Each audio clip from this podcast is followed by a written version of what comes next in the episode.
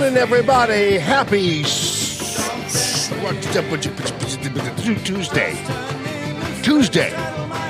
Oh, yeah, we tend to get a little bit uh, out of sorts when we take a day off, don't we now? Just a little out of sorts.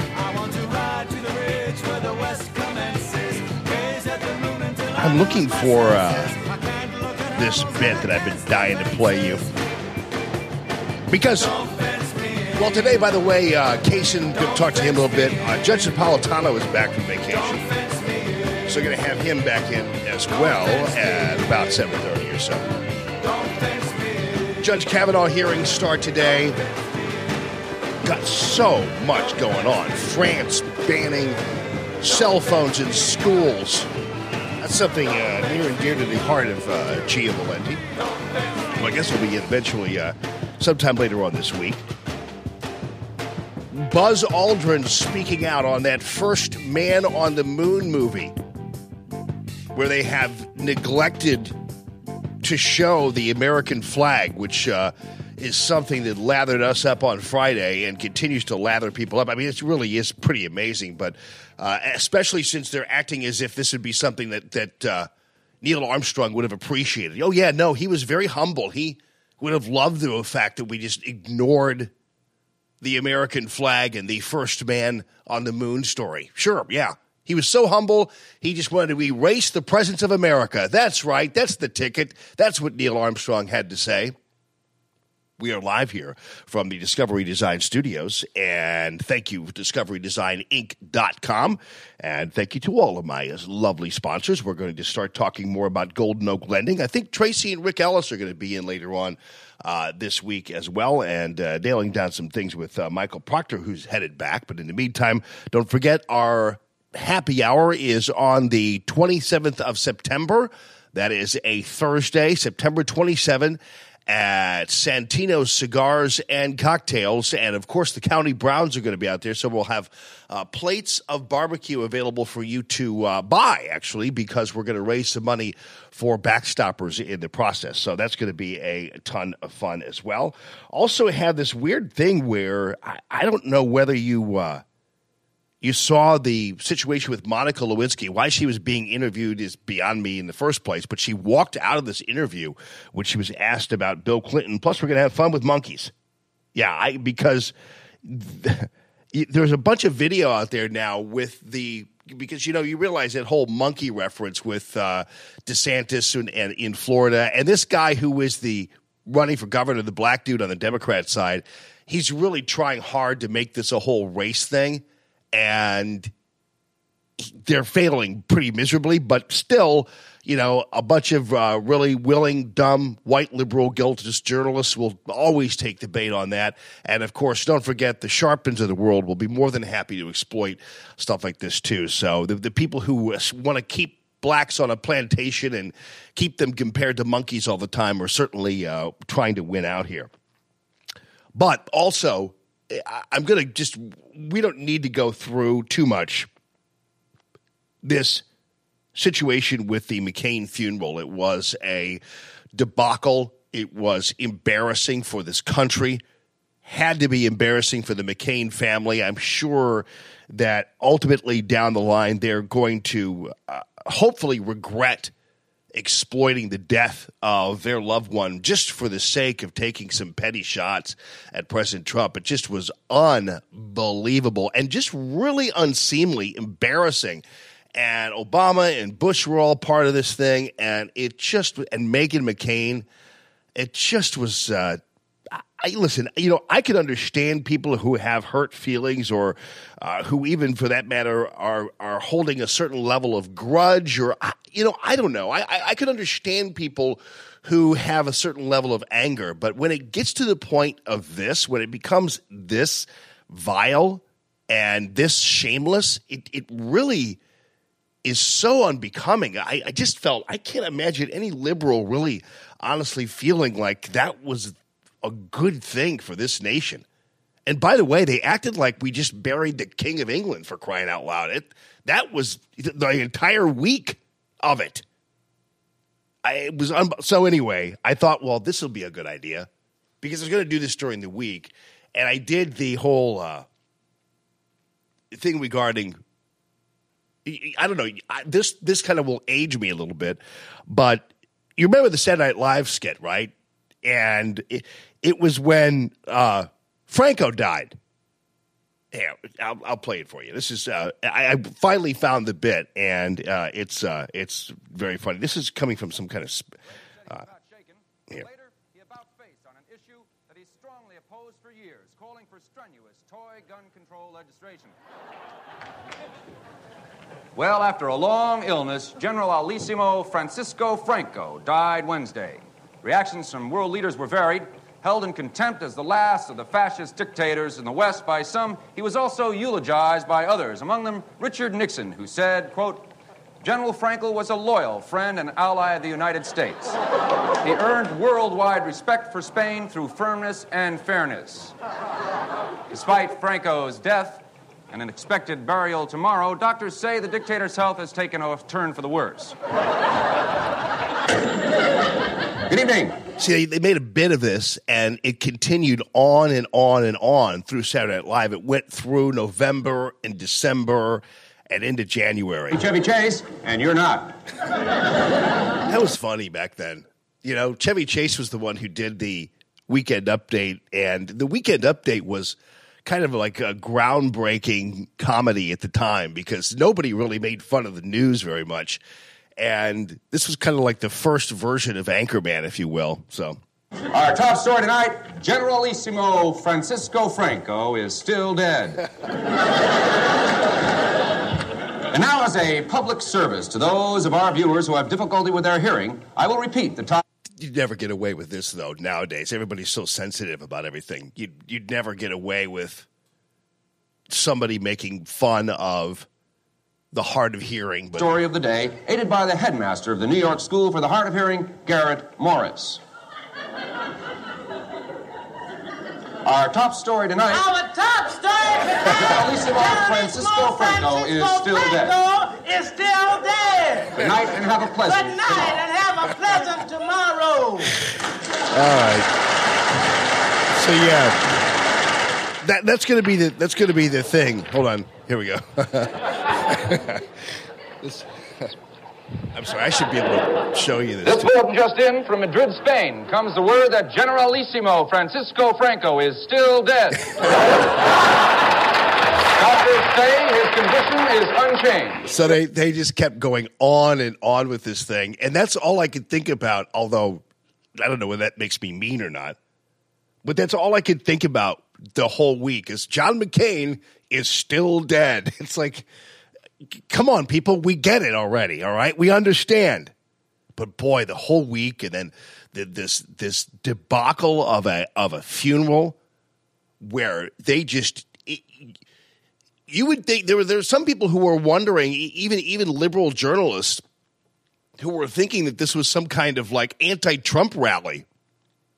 Some dude's some dude's funeral and and and they acted like it was uh, it was all about Trump and all about you know bashing Trump and there's John McCain just laying there going, "Hey people, uh, you know, I know I was a jerk, but you guys are really being jerks. Will you go ahead and just bury me already cuz this is embarrassing me." So, I can't wait to for Kaysen to get on a little bit later on cuz I'm to I'm to give him all kinds of trouble over this monkey thing the folks over there at uh, MRC TV, my guys over at Newsbusters, put together a very interesting little uh, mashup regarding the term monkey. And you all know what happened last week. And I played you the entirety of the bit here regarding uh, the DeSantis monkey statement. Well, all week long, and indeed even on some of the Sunday snoozer shows, uh, there was some dis- discussion uh, about this this monkey comment that DeSantis made, and these guys were all acting as if this was him referencing the black candidate for governor on the Democrat side. You guys have by now you you've you've heard this. We've beaten this one, that one to death. Although uh, it never seemingly goes away with any speed when it comes to this. So they decided that they were going to say that when DeSantis said monkey, he of course was referring to the black guy. And most of us are going, um, why is that always a foregone conclusion that the minute there's any reference towards a primate, it suddenly means you're talking about the nearest black dude? It's like, um, where did that come from? So they put together a little video about the colloquialism, and, and I think he he said it. He he didn't say monkeying around. He said monkey monkey it up or something. But just the word monkey apparently drove people crazy. Uh, but there is, it's common that you talk some, you, you monkey around with things. Well, I mean, the guys at Newsbusters all but showed us here. Somebody like an Omarosa comes in, is that she throws a monkey wrench in all of the public discussion. about- This is the woman on TV who talked about Omarosa throwing a monkey wrench into things, and no one one time, in any way, shape, or form, acted as if they were calling Omarosa a monkey just because they said monkey wrench. Here's a video of just people using it a lot. But apparently, it's racist to even say the word So Florida Monkey. Democrats describe those comments, that phrase monkey this up, as disgusting, as racist dog whistles. The backlash to those words, monkey this up, instant. The head of the Florida Democratic Party declaring it's disgusting that Ron DeSantis is launching his general election campaign with racist dog whistles. Ron DeSantis, uh, the candidate you endorsed, he said that it's not time to monkey around with the economy down in Florida. Uh, DeSantis. Actually, he didn't say. i- i- In fact, it's so funny. Jim Acosta, and we'll get to the mashup of the monkey stuff, but then we're just setting it up here. It's funny how Acosta, even when Acosta apparently always messes up when he's got a confrontation with the president. He'll either screw up sentences or he'll get things plain wrong. So the guy gets, I don't know whether he just gets stage fright or what it is, but somehow he always manages to mess things up. And here, when he actually talks to the president, asks him a question like he's got a got, gotcha question here. endorsed, he said that it's not time to monkey around with the economy. And in fact, if, if had DeSantis actually said monkey around, I'm not quite sure half the people would have actually gotten on his ass about it. But he said monkeyed it up, and then so then then they ran away with it. But still, actually, the point was he didn't say monkey around. You know, he, he just they just grabbed the word monkey out of the whole thing. But, but even even when Acosta's confronting President Trump, he still misquotes the guy. Florida, uh, DeSantis may have made a, a racist comment. Do you think this candidate uh, monkeyed this up, uh, took that uh, statement and used it racially because he knew it would be a siren? I mean, or- I mean, a siren. Imagine being this candidate, and, and even though he's running away with it and he's taking the ball and and running with it and, and exploiting this thing, it still is kind of so demeaning to this guy. For all these white people and indeed some dumb black people as well to scramble around making such a big deal out of the word monkey. I mean, it, it's kind of like drawing undue attention to this weirdness that is white people hearing monkey and automatically thinking black person. It's kind of, kind of crazy. Or anything else that would have a negative, racist tone to this campaign. Now, let's listen to a history. Russia of has been deeply complicit in monkeying around in American politics for a long time. That's what Donald Trump looked like yesterday. He looked like a surrender monkey. He looked, he looked Hey, you calling Donald Trump a monkey? Racist? Weak. He looked servile. He looked obsequious. He looked like a craven sycophant.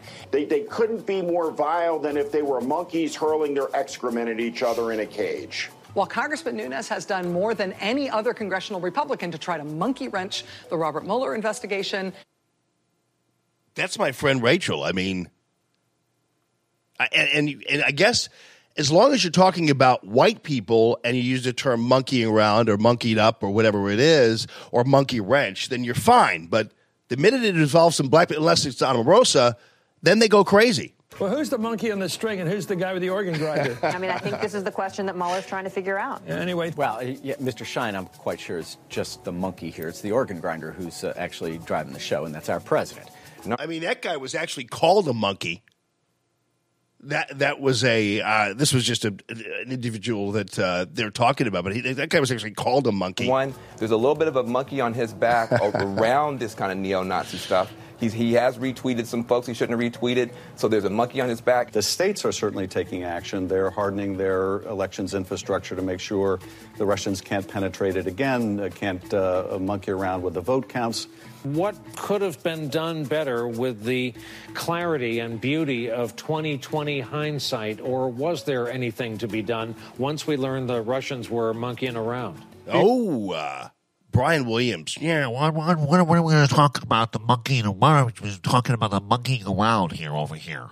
All ways that you could really hurt Putin where he lives and make it clear to him that this is what's going to happen if Have you he get the point yet? continues monkeying around in our elections. I mean, uh, the, the the crazy thing is is how popular Monkey is as a as a reference. But folks, come on, we finally put this one to bed. I could I could go on. I could give you twenty five more. Uh, minutes of, of people using the term monkeying around and monkey wrenches and everything else. So I think we're pretty. I think we're in a in a situation now where I think we could probably just say, you know what? Uh, yeah, this is uh, this is pretty much a colloquialism, and those people were pretty much not racist at all. All right, Dylan. In the meantime, did you hear the latest though? By the way, Nike has decided they're now going to uh, use Colin Kaepernick as their spokesperson. Now that's going to be that's going to be the ticket uh, for for Nike. Can you believe that? And here's them talking about it on Fox News. By the way, this is the new thing. At a time when their revenues are still humming along just fine, but league officials and owners are nervous about declining TV ratings amid all of the controversy over anthem protests. So, what did Nike just do? They may have poured a little gasoline on the fire by naming Kaepernick as one of their new spokespeople. By the way, why? How is that possible? Unless you are just wanting to sell tennis shoes and apparel to liberals, how could you, or or for that matter, uh, I mean, far left people, because there are a lot of people who are even on the liberal end who really don't necessarily agree with Colin Kaepernick or his protests, whatever. And so don't assume that just because people are liberal that they support taking a knee to the American flag. I mean, we all, of course, support Kaepernick's right to do it. I have no issue with his right to do something and, and never had a- an issue with his right to. I do believe that the organizations that hire him do, in fact, depending on his, on his contract, uh, what his contract says, do have the right to do whatever they want with him uh, when he does take the knee for the national anthem. But but I just don't think many most Americans think this is really that great of an idea. Now, there are, of course, the people on the left who do, and I, I really don't make that much of a deal out of the whole thing because I just, at this point, uh, am beyond getting angry with the whole NFL take a knee thing. It's it's a boring thing to me now. It's kind of jumped the shark to a certain level, but now it's ratcheted up with Nike deciding Kaepernick is going to be their guy. Now, this is clearly a move that is designed to cause a level of controversy, but I have to tell you, uh, you know, and and this is and this is just you know our prerogative. I mean, my son. Aiden is getting involved in football and getting involved in and has always been involved in athletics. And I never really thought twice about the kinds of brands that I buy him or that that I use uh, for uh, for the apparel and for the shoes and that kind of thing. But I have to tell you, this does give me pause. I, I'm not a. I don't ever do boycotts. I'm not. A, I'm not a boycott guy. I'm not a person who is is into all that. But I do believe that if you don't like it, then don't buy it. Uh, if you don't like it, then don't watch it. If you don't want to see the American flag purposely removed from a movie about an American achievement and a huge one at that, including, like I said, the first man on the moon, then don't go see the movie. I'd have a hard time even watching it. I, the movie looks good, but I have a hard time even watching it. So we speak with our pocketbooks often, and that's just the American way. And I think Nike's done themselves a huge disservice back, here. Gianno Caldwell, Dave Brown, and Kurt Schlichter. Kurt, what do you think about all this? This, by the way, is Kurt Schlichter. I have read his uh, articles to you before his commentary before, and I'm currently efforting to get him on the air with me. Uh, he's got a new book out, by the way, and so maybe that will be the ticket to get him in because oftentimes uh, you just these guys have so little time and they're very very busy and they don't always have time to be able to come in and do a hit with you. But this guy is a great writer, love his stuff, have talked about him before, and here he is on the Nike deal. Uh, you know, Ed, in 27 years in the Army, I wore the American flag on my shoulder over two deployments. I was there uh, when the flag covered the coffins of men we were burying. Uh, this was, you know, this disingenuous idea that this is just, oh, Colin Kaepernick's just trying to make a statement. Baloney. He is targeting us. He knows what this means to us. He knows how insulting it is. He knows how disrespectful it is, and Nike's empowering it. I don't buy it. This is scummy. This is lousy. This is rotten. And I'm never buying another Nike product again. And I think millions of Americans are going to agree. Yeah, I mean, because because really, what Nike has done is they have decided that uh, they are that, that the Nike symbol is going to symbolize taking a knee to the American flag and Kaepernick. I don't know how else. I don't know how else you describe what Nike just did. And unless they are in a situation where this is this is going to be their new brand now. Their brand is going to be s- specifically targeting people who support taking a knee to the American flag because that's what this is. Because Kaepernick is not that great of a quarterback. Now I realize that he's Super Bowl worthy at, at one time in his life. I get all that. But he's really not that great of a quarterback. I mean, they're not, it's not like they're tying this guy to Johnny Unitas all of a sudden. They're tying it to Kaepernick for a reason. That's because they support his act. They support taking a knee to the American flag, and now they want to make money off of it. I, I don't think I, I don't see how you see this any differently. The other hand, I was at the U.S. Open tennis over the weekend in New York, and Colin Kaepernick happened to be there in the crowd. He was announced to the crowd, uh, and he got a standing ovation. I saw it happen. He does have fans out there, Dave. How do you get a, and by the way, how do you get a standing ovation at that thing? Yeah, well, first, hey, Kurt, thanks for your service. My brother deploys uh, later this month, and my dad served 21 years, so uh, I'm, a, I'm a proud military brat. Um, I, I, take a different view on this, respectfully. I, I get this is a tough issue, but I, for me, the flag is a symbol, and the flag is something that is imbued with the values and ideas that have formed this country. It's one of the reasons why I went to law school in terms of defending uh, the First Amendment and every other amendment and the rights that come with that. And I think what Colin's trying to do uh, is illustrate in, in, a very vivid and powerful way uh, that for some Americans, they feel left out of, of due process and equal protection under the law. And he's doing it uh, by choosing to kneel uh, rather than stand during the national anthem. He's wearing socks with pigs as police officers. That's what Colin Kaepernick is doing. I, I don't think that there's any question about uh, uh, what Kaepernick is doing when he's taking a knee to the American flag. And it, it's not a, it, and you can keep asking him all you want, but the bottom line is, can you take away the vision of Colin Kaepernick with socks on, depicting police as pigs?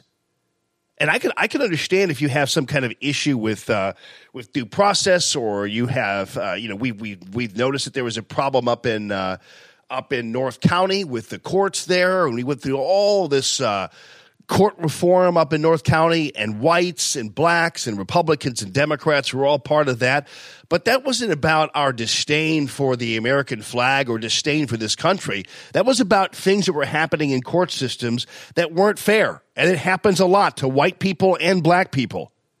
And you can't take away the fact that Colin Kaepernick, in, in the origination of his taking a knee, was wearing socks with cops on them depicted as pigs. You don't take that away. Where do you come down on this? Because right before we went to air, uh, John Brennan, the former CIA director, as I mentioned, he stood up for Colin Kaepernick. He's obviously a fierce critic of President Trump as well, John Brennan. And he was saying, look, he, he shows what's in the preamble to the Constitution. He stood strong.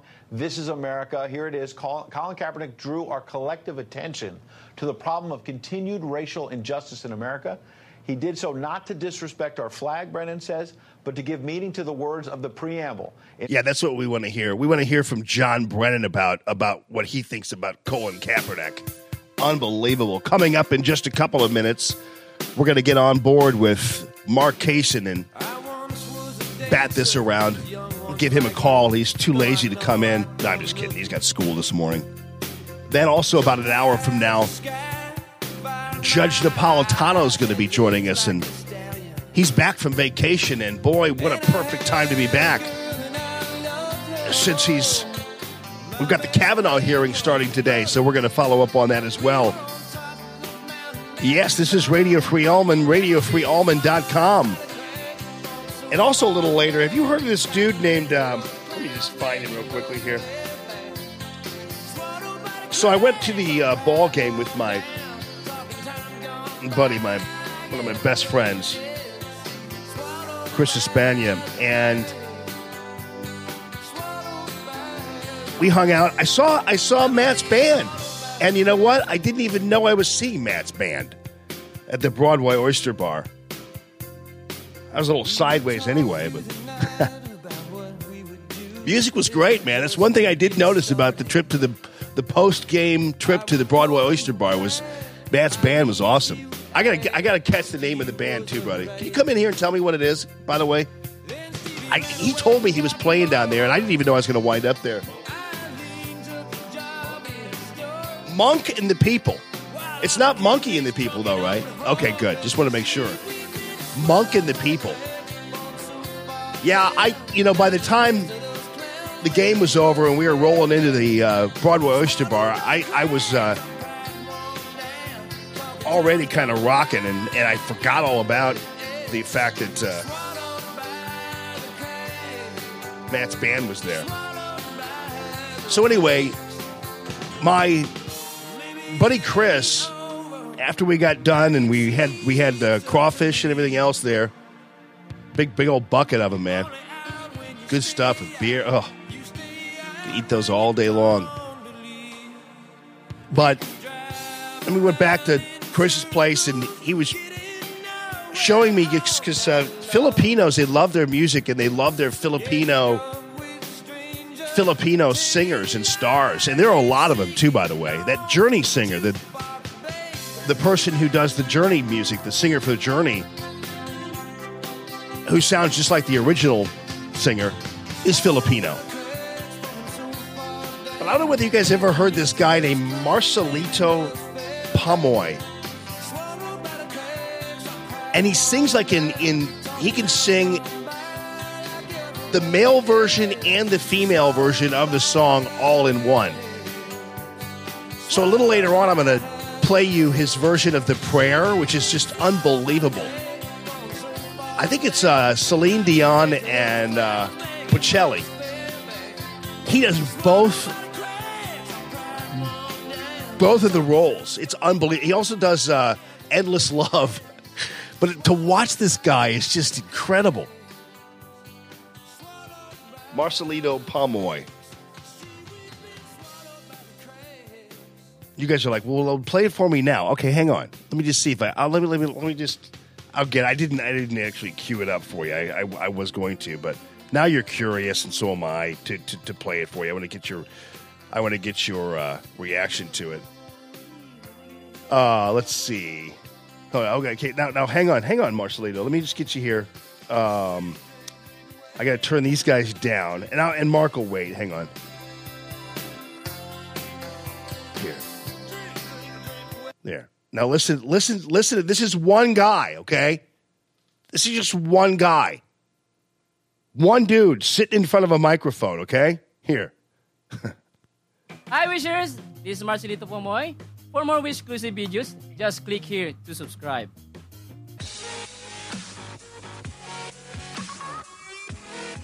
Wish. This one dude. One guy. One guy, my people. One person. 1075.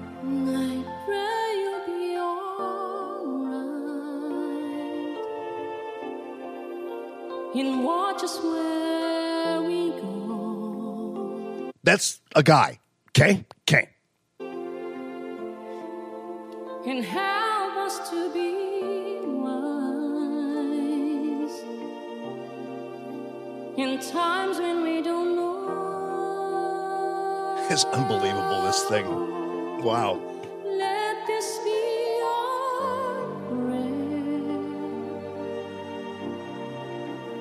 I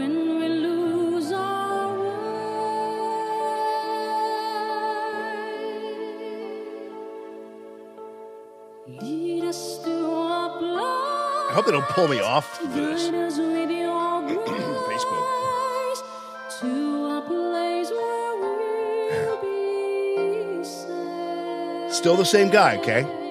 Still the same one.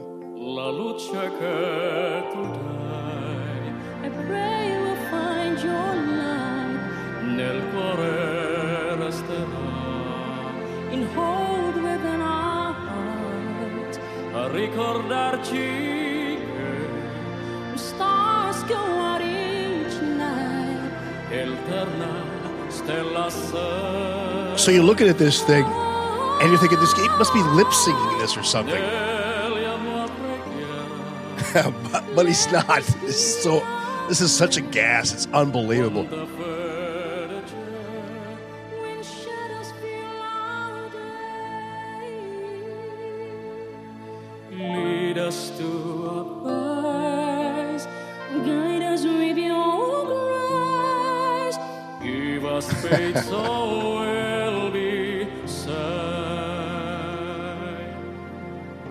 Isn't that unbelievable? It's one voice. And actually, you know, as as just a young guy, young Filipino, not only doing this kind of range,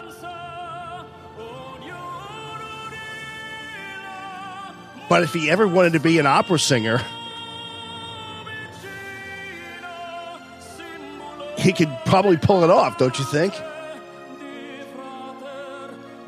Or if he wanted to dress up like Celine and run out there, he could do that too.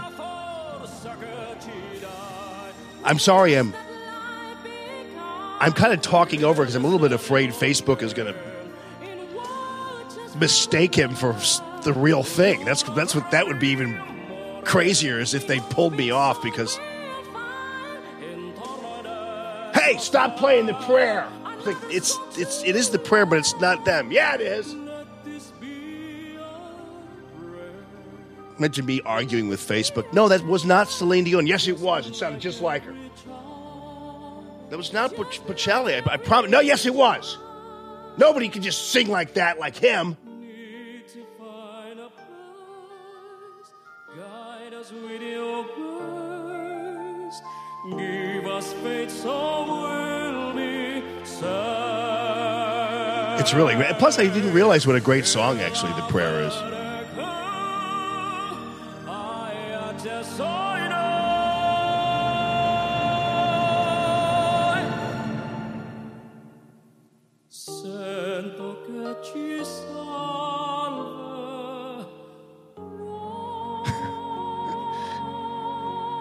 This is unbelievable. Wish exclusive on Wish 1075. it's um, it's, you got to watch it. Just just go ahead and Google or Bing Marcelito Pomoy P O M O Y, and uh, the prayer. It's just uh, outstanding. Let me get Mark on the phone here so I can scream at him about all this stuff. Hold on a second here. But uh, to have that kind of range in one voice is just just so darn crazy. I mean, and it's and it's uh it's fantastic. I just I love that kind of stuff. When he was younger, he did a version of uh, "Endless Love."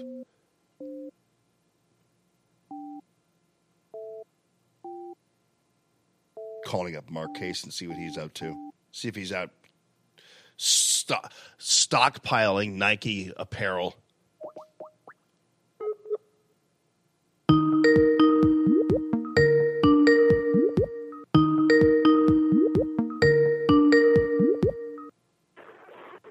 I'm afraid to even ask what that prayer was. Well, it was a young Filipino dude doing both the Celine version and the Bocelli version himself. It was it was outstanding. Yeah, it was okay. I just hear prayer and I start shaking. I know, I know, I, I know that that's that's uh, you, you don't want to. I won't try to. I won't monkey up this interview with uh, discussions of a prayer. You know, wouldn't want Yeah, to do that. Okay, can we settle this once once and for all? DeSantis in this Florida race, when he said monkeying things up, was not talking about his opponent who is black being a monkey. Can we go ahead and just kind of settle that once and for all? I don't think so. And honestly, why would he say it? Well, because I Why just would he say it? because I just played. I played about. He be? I, I just played about five minutes of people using the colloquialism, monkeying around, monkey wrench, monkey this, monkey that. It's it's a it's something that people use all the time. So now, are you saying that the rule is that when we refer to situations and talk about monkeying things up and monkeying around, that if it involves a black person, we shall not use the word monkey? He knew what he was saying. He knew what he was doing. And it was followed up with the robocalls aimed at getting this guy. I mean, it was so obvious. What about the robocalls? I know he didn't have anything to do with the robocalls, No, he didn't. He, right? Yeah, it's clear Oh, that sure those no those robocalls uh, calls I I believe were setups uh, just to pursue this idea somehow that everybody's racist and Gillum is perfect and do not criticize him in any way, shape, or form uh, because he happens to be black. And if you do, you're going to be called a racist. This ro- those robocalls, DeSantis had nothing to do with. But here's the thing, Mark. Uh, First of all, DeSantis doesn't need this kind of help. This guy is not going to be elected governor of Florida, and there was no way in hell Floridians were going to elect a guy who's a socialist up there. It's just not going to happen. Now, my understanding is is that it's neck and neck. I Oh, don't know come why you on. think it's. It, it, Yeah. there's, there's no way it's neck and neck. Not not in Florida. We'll find out. Uh, well, yeah, we Two will. But but but Mark, in, in Florida, uh, you know, th- th- they've never they don't they don't elect socialists as governors. They might they might elect people like uh, Debbie Wasserman Schultz and others in Congress, but they're not going to elect a, a socialist. I don't care what color he is or she is uh, to be governor of Florida. It's it's impossible to believe that these people that, that that this guy is in any way, shape, or form a formidable challenger to a Republican, especially one endorsed by President Trump. There's just no way. But you know what? The polls are what they are. We've seen them before. They're wrong before. And so, you know, knock yourself out. If anything, this is just going to get more Republicans to the polls. Yeah, no sense in arguing about the polls because we'll know what they are in two months. The, the, I mean, the polls were 100% correct. They said Hillary would win by three. She won by three. Did you watch the Aretha Franklin funeral? I know you were busy uh, loving on the uh, after death anti-Trump rally that we saw uh, over the weekend, but did you did you pay attention at all to the Aretha Franklin story? I, I, I did, and I uh, I even rewatched the Blues Brothers. Yes.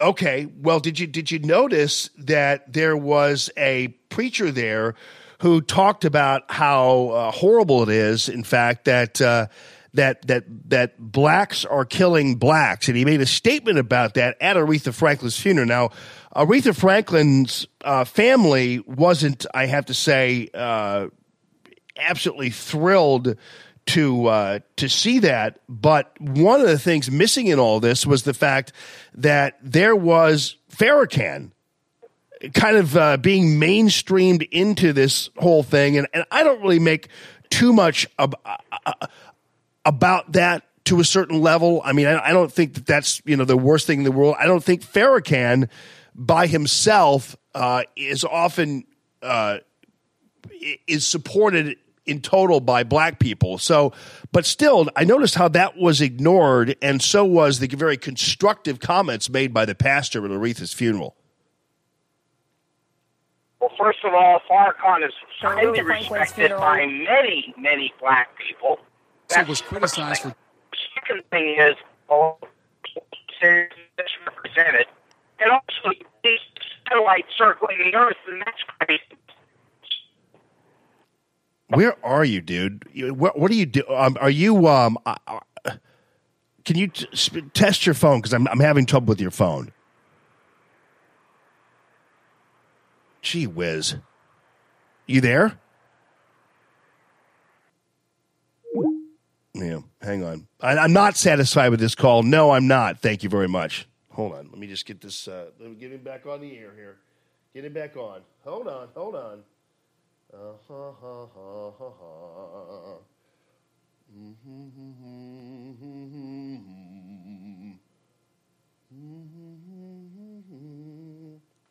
Hold on. Okay. You'd think the guy would, if, if knew was going to be interviewed on the phone, would be in a situation where his phone would crap out on me. Maybe we don't really, really want to hear from him anymore anyway. He's kind of crabby today, too. He's kind of liberal crab. Take everything so seriously.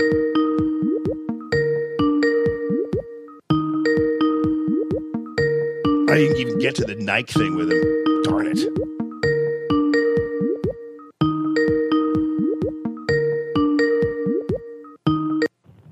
Yeah, I think we had a little problem. That's all right. Yeah. Thanks a lot for uh, taking a Sorry crap right in the middle of the show with that with that phone. Are you, you okay now?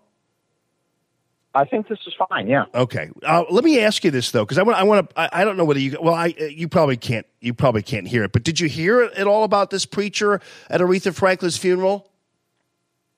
Well, I did. Yeah, and Well, I mean, and, and, and on the one guy, they were too busy hazing because he did he touched Ariana Grande the wrong way or said something about Taco Bell. But the other guy who really actually officiated over it really used it. Uh, really talked about how you know uh, we are we're a society that is more inclined to complain about a shooting involving a police officer when we have hundreds of blacks killing hundreds of other blacks and don't seemingly make a peep out of that. Where where since you are so involved oftentimes in talking about these kinds of things, is that even discussed now, or is it always about Black Lives Matter and always about police?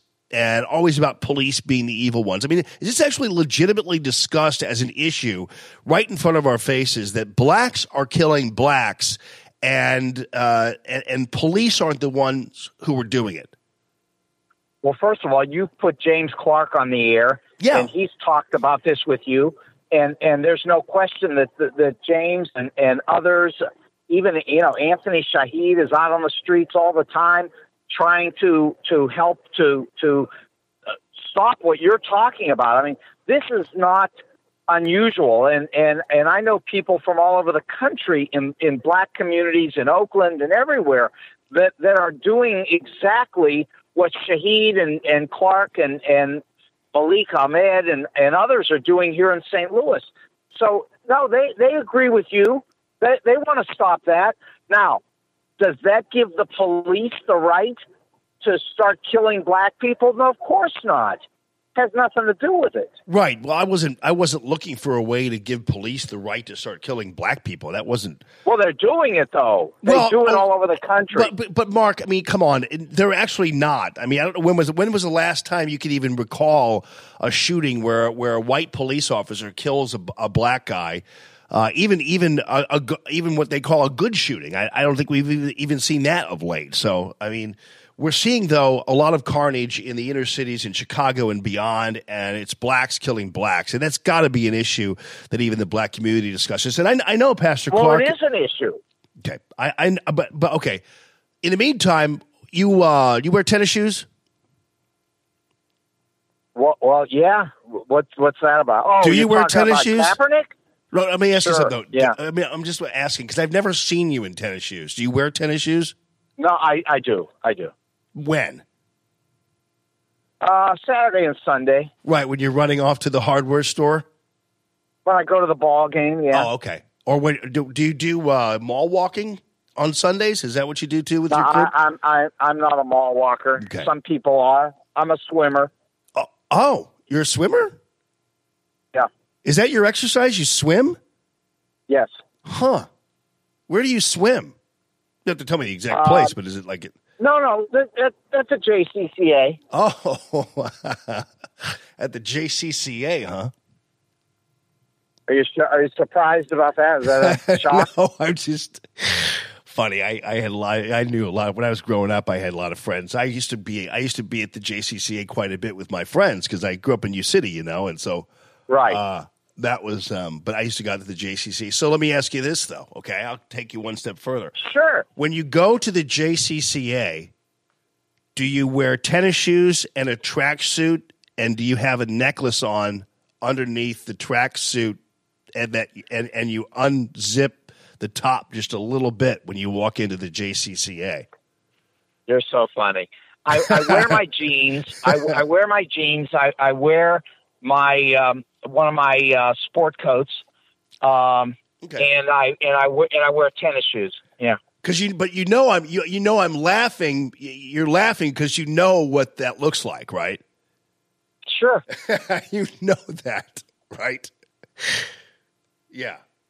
You're either you're either a um, you're either a Bosnian on Grand going to uh, Mokabe's, or you're uh, walking into the JCCA. Listen, if you're going to try to figure me out, you're going to have a huge problem. I So, just I know. what- are you trying? Are you trying to get to Kaepernick here? Is that what you're trying to do? Yes, Mark. I'm trying to get to Colin Kaepernick and and Nike deciding that he's going to be their spokesman. No, I think that's outstanding, and and I look. I would never. You know, I have not uh, saluted the flags. I've not stood up for the anthem or for fifty years. Fifty years. So I mean, it's not like I'm thinking this is anything new. Well, let me ask you a quick question though, and this will this will determine whether or not uh, you're serious. So when they do the movie The First Man, and, and and the movie is about the first man on the moon, and the first man on the moon was an American astronaut named Neil Armstrong. And one of the things that Neil Armstrong did when they landed on the moon was he planted an American flag. Right. Now, do you believe that when there is a depiction of this act, and it actually is this, the center point of a motion picture that you're doing, where you are actually doing this and you are actually uh, depicting a real act, one that was historically real and everything else. Do you believe that when you do that, that you should include the American flag, or should you purposely keep the American flag out of the main event just because you don't want to really offend people and and make it out to be an American event? I plant the flag. See, I, I see. I knew you were. I knew you. That's why what, what people like about you is that uh, you actually would do that, even though you don't honor the flag or you don't, you know, stand for it or anything else. But you have to. You would have to admit, even even a liberal admits, like Mark admits, that just taking the flag out is not right. It's a real event. I mean, what are we trying to do? Be stupid? Well, I guess the, the the claim was somehow that they were trying to make sure they kept the the Chinese moviegoer happy, just in case they would be upset to see the American Nah, flag. come on. Well, it doesn't I'm- make any sense. That's what they said. Yeah, I'm not worried about the Chinese moviegoer. I know. I just can't figure out why they would possibly think it's a good idea. Now, and, and Nike. Now, this is you have to admit, uh, this is a gamble. I mean, Nike is not a dumb company, and and certainly, I wouldn't imagine that they would purposely torpedo their brand. So they have to have something or some kind of research behind this change because to me on the outwardly it looks completely reckless. Well, not reckless because it's respecting American values, which have to do with protest and have to do with, with the right of anybody to ignore the flag and ignore all the, the patriotic symbols, especially during a time of Donald Trump. Kaepernick, though, there's a little bit of a problem with this. Is it is it the first time we actually saw Kaepernick doing his protest? Kaepernick was wearing socks with pigs on them in cop uniform, police officer uniforms, and that forever seals our point of view as to what really Kaepernick's complaint and protest is about. Now I think it's morphed into he's you know he's a he's a powdered wigged you know revolutionary now. But the fact of the matter is, initially, uh, as far as I was concerned, this began really as a up yours to the nation's police officers. That's what I thought it was about. Well, I can't get into a guy's head, and I'm not into the pig thing these days. Uh, 50 years ago, tens of thousands of students on every campus in the United States screamed pigs off campus. Now that's this is not 1968, and I'm not doing that anymore. But I, I don't know that I'd get so excited about it. I mean, the police are a valued group of people in our society. It's just not the bad ones. That's all. Not the bad ones.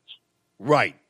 So I guess you're would would you be now more inclined to buy the Nike brand now that uh, your guy is the spokesman for said product? Are you a, a Nike guy? Next time you go in and do your swimming or or put on your you buy some new tennies at famous brands, are you going to choose Nike? Yeah, I, I don't do any of that based on who is supporting a brand. I mean, I I wouldn't even uh, not that I eat Chick Fil A because I don't, but I wouldn't refuse to eat Chick Fil A just because you know they've got some some problems. I mean, philosophically, why I, don't- I, I would I would eat it. I mean, if I wanted it. Why so, don't- I mean, I don't worry about I don't worry about that. Right. So why don't you eat Chick Fil A? By the way, like why wouldn't No, you eat? Listen, I don't want to start you on the the Hardy story. I don't want to do that. I didn't mean to. No, I'm just Yeah, asking. Okay. Yeah. Uh, no, I just. I mean, you do you need to know everything? I mean, I can tell you, my favorite chicken is from Dierbergs. Anything else? Okay, so you like those six ninety nine roasted chickens? No. Oh. They they've got that that oven baked chicken is outstanding. I love it. You mean oh. are you talking about the ones you buy whole? No. Oh, uh-uh. okay, uh-uh. okay, all right, okay. I'm just wondering. I thought maybe there was you had a thing about you know chicken, or but but you do eat chicken. You just don't eat Chick Fil A. two dollars and fifty cents will buy will buy you an oven baked chicken breast from Dierbergs, and they are terrific. And they didn't even pay for this ad. Right. So so they, they these so they come in a, a breast form. Like they're not like cut up or sliced or anything. It's it's actually like a chicken breast that you buy. Okay. Yeah, right. Yeah, Because I like try I, it and, and you'll let me know. Well, every once in a while, we got I've gotten those uh, those uh, roasted chickens at like seven bucks. Yeah, I know. Uh, My those are- wife eats that- those. That's a pretty good deal, man. You just get one of those and take a fork to it in My the car, man. That. Yeah, just Yeah. not my thing. Okay, all right. Are, do you? Let So, me no, but, but yeah, go ahead. What Let me ask you one more thing. So, do you just are you opposed to eating things off the bone? There are some people who uh, have an aversion to meat that's on a bone. Like they don't like they won't eat wings, they won't eat ribs. There's just something that disturbs them about that. You're not that type of person, right? No, I love I love ribs, and but but you know my favorite is which I had this weekend was my uh, uh, strip state, New York strip states. Yeah. So Okay. Okay. Just wondering. We just want to learn something something more about Mark Kaysen. Yep. All right, buddy. I Well, mean, listen. we're all trying to be very healthy here. That's that's the thing. yeah, if we can. If not, it's okay. Yeah, if if, if possible. That's All right, correct. buddy. Look, you know the the Kaepernick thing. I, I guess are a lot of people on your side upset about this? Is Well, you know what? We've we've gotten to the point now where we're not really upset. I don't care. I, I you know the the the outrage factor. You know the outrage of the day. It's like we we as conservatives often are just getting so tired of just kind of like having to be outraged about something that that we just are like, okay, knock yourself out, Nike. Uh, I just know that when I have to buy cleats for my son, uh, although I already bought them, damn it, but uh, football cleats for my son, uh, that that I'm not going to buy Nike again. I'm, I'm just I'm, I'm going to have an aversion to the Nike brand because I because now now when you wear the swoosh, you are wearing Colin Kaepernick. And so and Yeah. so Well, I, I just I just okay. I just won't buy it. I, but I'm not going to sit here all day and I mean complain about it. Now if I had stock in Nike, I'd be a little concerned only because I think they're taking a pretty big gamble here. But for the most part, I'm not quite sure people really get all that crazed about it. Yeah, I wouldn't. I have an outrage for you. I'm outraged over the Democratic Party. You should be. Well, I am. Okay, why? Because right now, because this morning, they should be shutting down the entire Congress. They should refuse to show up for the House. They should refuse to show up for the Senate. They should have no participation in any more events as long as as as this Supreme Court situation continues. They need to walk out on everything and refuse, but they've got no courage. Uh, well, so, okay, so what what do you mean? I mean, I don't understand what you mean by that. Like, they what, need what- to walk out. They need to Why? no more Congress until because this uh, attempt to put a person on the Supreme Court who who who Donald hopes will vote to protect him against the law. I mean, that is abs- uh, this man is illegitimate. Merrick Garland situation. uh, We should refuse to participate in the Supreme Court nomination and shut it down right now. Well, okay, that that would be that they would not be at that point doing the right thing. I mean, this is this is this is not uh, these people weren't elected to to protest or not show up. If they don't want Kavanaugh to be on the Supreme Court, then do everything you can to get him voted down. I mean, that's that's the process. Just not showing up isn't the process. I've been I've been saying this for some time, but the funny part about it is, is when I woke up this morning and turned on Mika and Joe, uh, that's actually what's being talked about now, and, with various senators who are saying that they want to go in and, and, and pepper them with questions as opposed to walking out. I got to tell you, walking out is the thing to do right now. It will it will galvanize the votes for for this upcoming election. It will put this country in a position where it needs to be in dealing with Donald Trump. I mean, it's it's unfortunate, but we're not going to do it. It's- Well- they're they're gonna Yeah, It's- t- t- to me, uh, it's refreshing that it looks like people on the left, and that I guess I could call them Democrats as well, are not having a temper tantrum uh, by walking out or shouting down or breaking windows or doing whatever. That they're actually. Well, I don't want to do that. Well, I know, I but- don't want to. I don't. But walking yeah, out I is don't want to do. I just walking out is fine. walking out is still a temper tantrum. I mean, I realize it's everybody's prerogative, and I understand it's been done before, but at least it appears like the Democrats are kind of wisening up and and know that that's not going to help them. Certainly in the midterms, by by having an open display of uh, poor losership. Uh, you know, uh, when when they're confronted with a, a duly appointed or recommended uh, Supreme Court justice. It doesn't seem like a mature act just to walk out. Well, given the fact that the president's a criminal, I think that that's Oh well, whatever. understandable and acceptable. Yeah. So so so basically, it's like the the guy who was under investigation, even though actually it's President Trump is that's that's wrong to say President Trump is under investigation. So you're saying that would be the reason, just to go ahead and walk out because there's a person who's under investigation, so to speak, uh, should not be allowed to appoint a Supreme Court justice, or is it because you're afraid of Roe versus Wade being over? I mean, what would be the pinpointed issue? Yeah, Roe versus Wade is not my number one concern, although it, it is a concern. But it's the entire scope of, of Supreme Court decisions over the last 50 years, uh, things that, that many people on your side really don't even realize that they're for, but that people, and Donald isn't one of these people. Donald doesn't have any ideology. He doesn't care. He doesn't even know. But there are people that are working under him that are doing things that are very dangerous for our society. And Donald is a very dangerous man himself. All right, okay. Given the fact, yeah. So it's enough. All right. So uh, uh, President Trump uh, is definitely does have an ideology, and Kavanaugh definitely will get his hearing.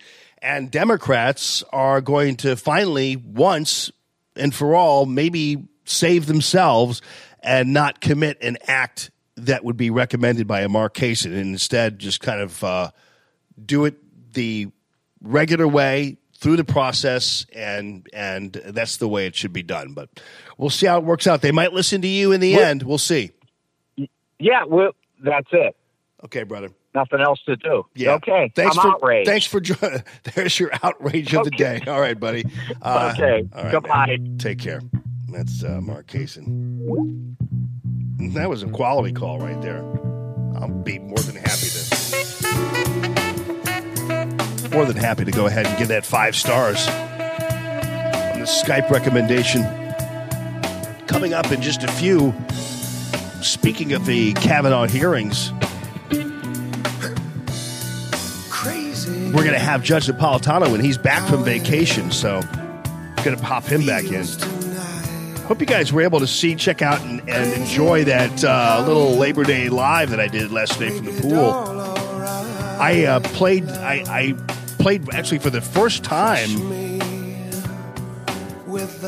at any length. I listened to the reel to reel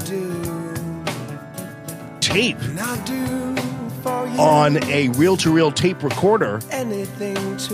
I put a picture of it on my regular Facebook page. Man, are you? Are we Facebook friends? Okay. You should see the picture of Aiden, my son, looking at the reel to reel player like it just fell out of the sky like a like a piece of space garbage. Because it's interesting, the, the, the kids had never seen this before, and I don't know what compelled me to just drag this thing out of my basement for this live. Yeah, that's it. Looking at it like it just fell out of the sky. I think he thought maybe some aliens were going to start crawling out of it. We're here, Aiden. but no, it was uh, it was a tape. It was a reel to reel recorder that I got uh, and player. I got it at a flea market sale uh, a long time ago. It had to be 15, 20 years ago. I can't remember.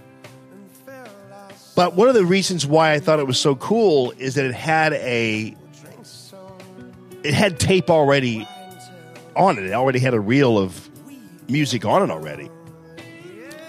And I thought that was kind of the, that was the selling point of the reel to reel to me was this the fact that s- somebody was selling it with the tape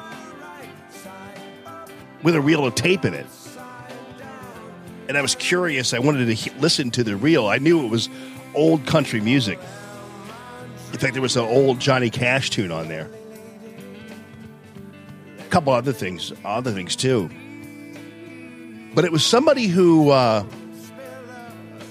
who was recording music, and I don't can't figure out why they might have been doing this, but they were clearly recording. They were at home, and they were clearly recording albums because because at one point I could hear them fiddling around with the arm of the record player and putting the putting the needle down on the record. Put the needle on the record. Putting the needle on the record, and I could I could hear them doing that in there. And so, but I couldn't figure out like maybe why they were doing that.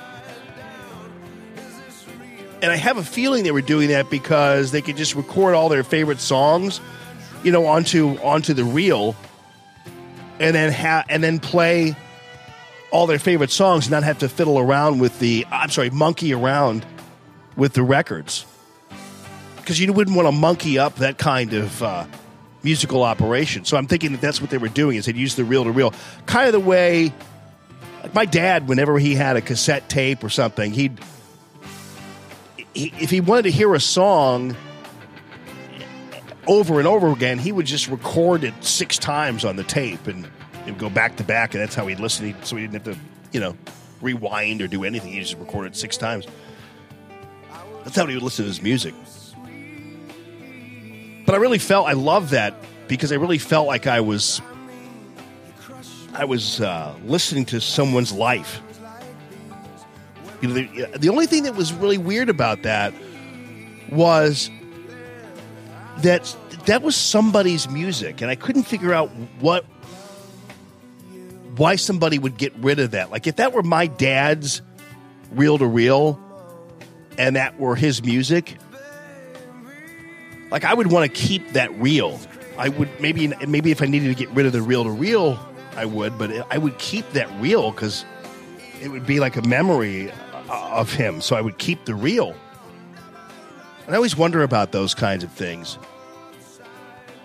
You know, like when you see things in in flea markets and places like that that look like they're intimate pieces of you know ph- photographs or something, and you're like, wow, who would get rid of that? But there's got to be a story behind it. I'd love to know. I just don't know. I thought maybe at one point, and maybe there is at one point, I would, um, you know, I would, I would hear somebody talk on it, or there'd be some secret revealed about the world on this, on this reel. You know, God does exist. He lives at 7707 Nebraska Avenue. Uh, something, you know, something like that that would just be come out of nowhere. I'm still listening. I, I haven't listened to the whole thing. I had to actually turn it off because I had to reel to reel. First of all, I had a problem with my camera, and it's like eh, you know, there's something wrong with my computer. My ports don't work or something because it kept telling me that I couldn't plug in the camera because it was using too much power, even though I had the uh, the computer plugged in. So my ten thousand dollar MacBook isn't serving me well, but I don't know. So I'm out there and it's and it's hotter than hell. And so everything is baking. I got all this equipment out there. Everything's baking. And I have a feeling that what ultimately what happened is the reel to reel kind of started crackling and I was, ha- and then it started not really. You couldn't really hear the music anymore, and and and then you've touched the reel to reel. It's like you know, um, almost melting temperature, and you're thinking, "Oh Lord, this thing's going to blow up on me." I don't, I don't think the reel to reel was used to the heat, and that tape probably wasn't either. It was probably getting really hot, and so I had to turn it off and put it in the cool area there. Then I broke out the magic fingers. I don't know whether you guys uh, saw that. I, I, the, the live is still up. The the uh, Facebook live is still up there as a tape version if you want to check it out. But I showed you the magic fingers. I I would uh, I, and, and the magic fingers is this uh, is this apparatus like when my dad and I traveled a lot together and did it by car. We take these road trips and things and we'd stay to save money. We'd stay in these super cheap motels along the way. I mean, you know, it was like we go to Florida, but we'd stay in these motels or that that that we wouldn't. I, I guess we'd leave late in the. I don't know why we were even staying overnight going to Florida. But I think we were going down to. You know, Miami, and I talked about staying at the Fontainebleau one time, and the reason why we could afford to do that is because we saved money on the way down. And so we'd go and stay in these uh, cheap motels on the way down. And the, you know the the the the, mall, the single level motels, doors open to the street, you know that kind of thing. And the, these one time we stayed at a place, uh, more than a couple times though. We'd stay and and that was back in the day, the swinging '60s, I guess when they had these beds that had a machine next to them. You put a quarter in and it would vibrate the bed. and it cost a quarter and it would and they talk about how oh this bed is equipped with uh, a massager that uh, is- in hotels all around the world and they made it like kind of exotic and I guess it was and I couldn't figure out I, at the time I was just a kid so I didn't know what what the uh, what the deal was. I, I didn't know whether or not there was some kind of, you know, other nefarious reason. Like, was I staying at? In hindsight, it was like, was I staying at like a no-tell motel or something? One of these places, you know. Anyway, so later on in life, I had this wiseacre idea to try to find out what those were, and and I bought actually a, an entire Magic Fingers apparatus on eBay. And I'll be darned if that thing still that thing still worked. If you really wanted to set up on your bed, but I, I but the, the the little vibrator thing is separate, and boy does that thing vibrate, man! It's a pretty heavy duty thing. You put it under anything, it'll vibrate it. The whole bed. I've done it before. Put it in underneath the bed. But yeah, anyway, I showed that on the uh, on the thing too. So we had Aretha Franklin's funeral, and I realized a lot of attention was paid to the McCain monstrosity, which was uh, was a truly a, a, an American embarrassment. It was uh, truly a uh, uh, just an embarrassing moment in American political history. And hang on, I just unplugged my phone. Uh, it, it, really was, and, and and it was because it turned into a an anti-Trump rally, and and it. I think for the McCain family and beyond, it was. I can't help but think that it is was a was a huge embarrassment uh, because first of all, I guess it was supposed to to to laud uh, his life in some way, shape, or form, but uh, but the fact of the matter is, it was actually uh, totally undignified, and it turned into just a hate festival uh, of President Trump, and it is uh, sad because it demeaned even the life of John McCain by going there. It was uh, Meghan McCain talked about, you know, American uh, was always great under when my dad was around. It's like, oh, come on. I mean, it was it was great for you, Megan, and your daddy, and all the Republicans and Democrats and everybody else when you guys were all selling the American worker down the river. Yeah, it was great, great, great for you, but for those of us who didn't like the situation, and I know that you called those in the run up to Trump's election. You, you, you said that we were just a bunch of uh, individuals who were relaying our grievances. That's what you called them, right? When, when, the steel worker was out of work, or the manufacturer and worker was out of work, or just name anybody out of work when they complained about it. It's like, oh, shut up. You're just you're just telling us your grievances. President Trump is just the the uh, the president of grievances because because they because they didn't Megan McCain and John McCain and all the all those Republicans out there didn't like us complaining about the way things were. Oh come on, it's free trade. Yeah, but it's not fair trade. Oh, shut up with your grievances, you stupid white middle class blue collar people. Because they already kept the blacks quiet. They just had Al Sharpton do that. But yeah, I mean, so sure, yeah, America was great when you all kind of had us all fooled, Megan. And when your daddy presided over a party that had us all tricked into believing that you were actually conservative when when you were cutting trade deals with, that were far from conservative, when you're pursuing other principles that were far from conservative, when you were selling out blue collar America. So, anyway, I understand that she's grieving. I understand all those things. I get it. But it became clearly a, a, a real embarrassment, I have to tell you and I, I was really, I didn't want to see it. I didn't want to watch it. I didn't want to hear about it. But that wasn't the only funeral that took place. You had the Aretha Franklin funeral. And that became controversial for a different reason, and a reason that is very, very disappointing. a pastor. It just, no, it wasn't about Ariana Grande. It wasn't about Farrakhan. You'd be surprised at one of the most controversial elements that came out of there. Very surprised. But I'm going to do that after I get a hold of uh, after I get a hold of Judge Napolitano. Now, man, I don't know how we do this, but uh, if you go ahead and find a way to turn off my computer while I'm getting the judge on,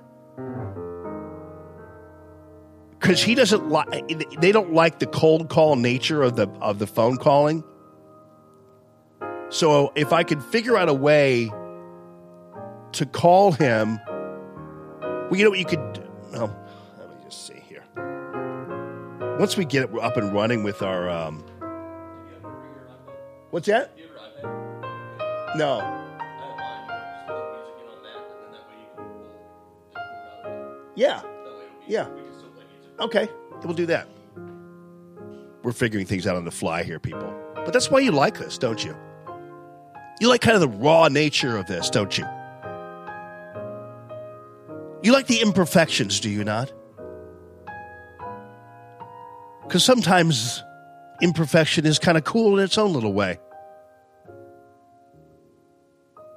So now I don't know what we're doing though. Oh, I see. Okay, so now you're going to come out and you're going to you're going to plug that in, right? I'm going to take this from you, All right. Okay. which killed their music. Okay. And, uh, we'll take this out of here for a moment. Okay. My plug will catch. And I'm going to I'm going to call the judge.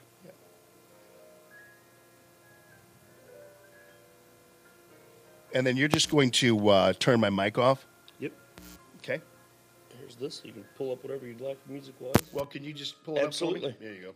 And then I can just uh, Yep, do that. I'm going to your mic first. All right. Hey, loose, people. You can still hear a little bit of it. It's coming out of the thing.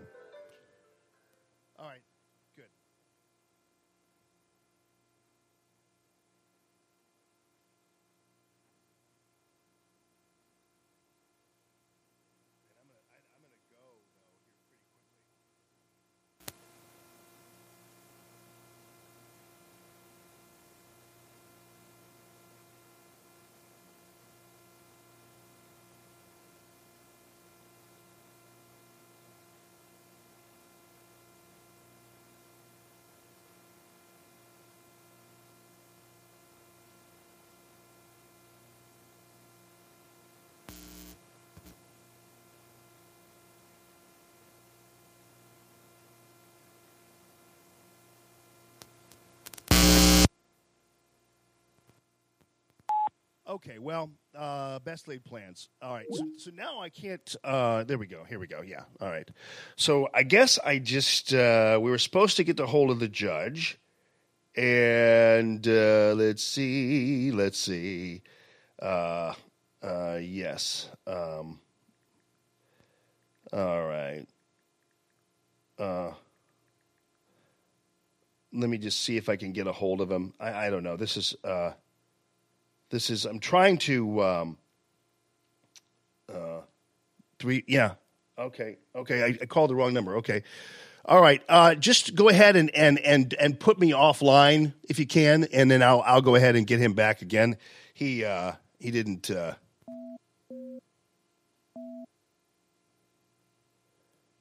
they gave me the wrong number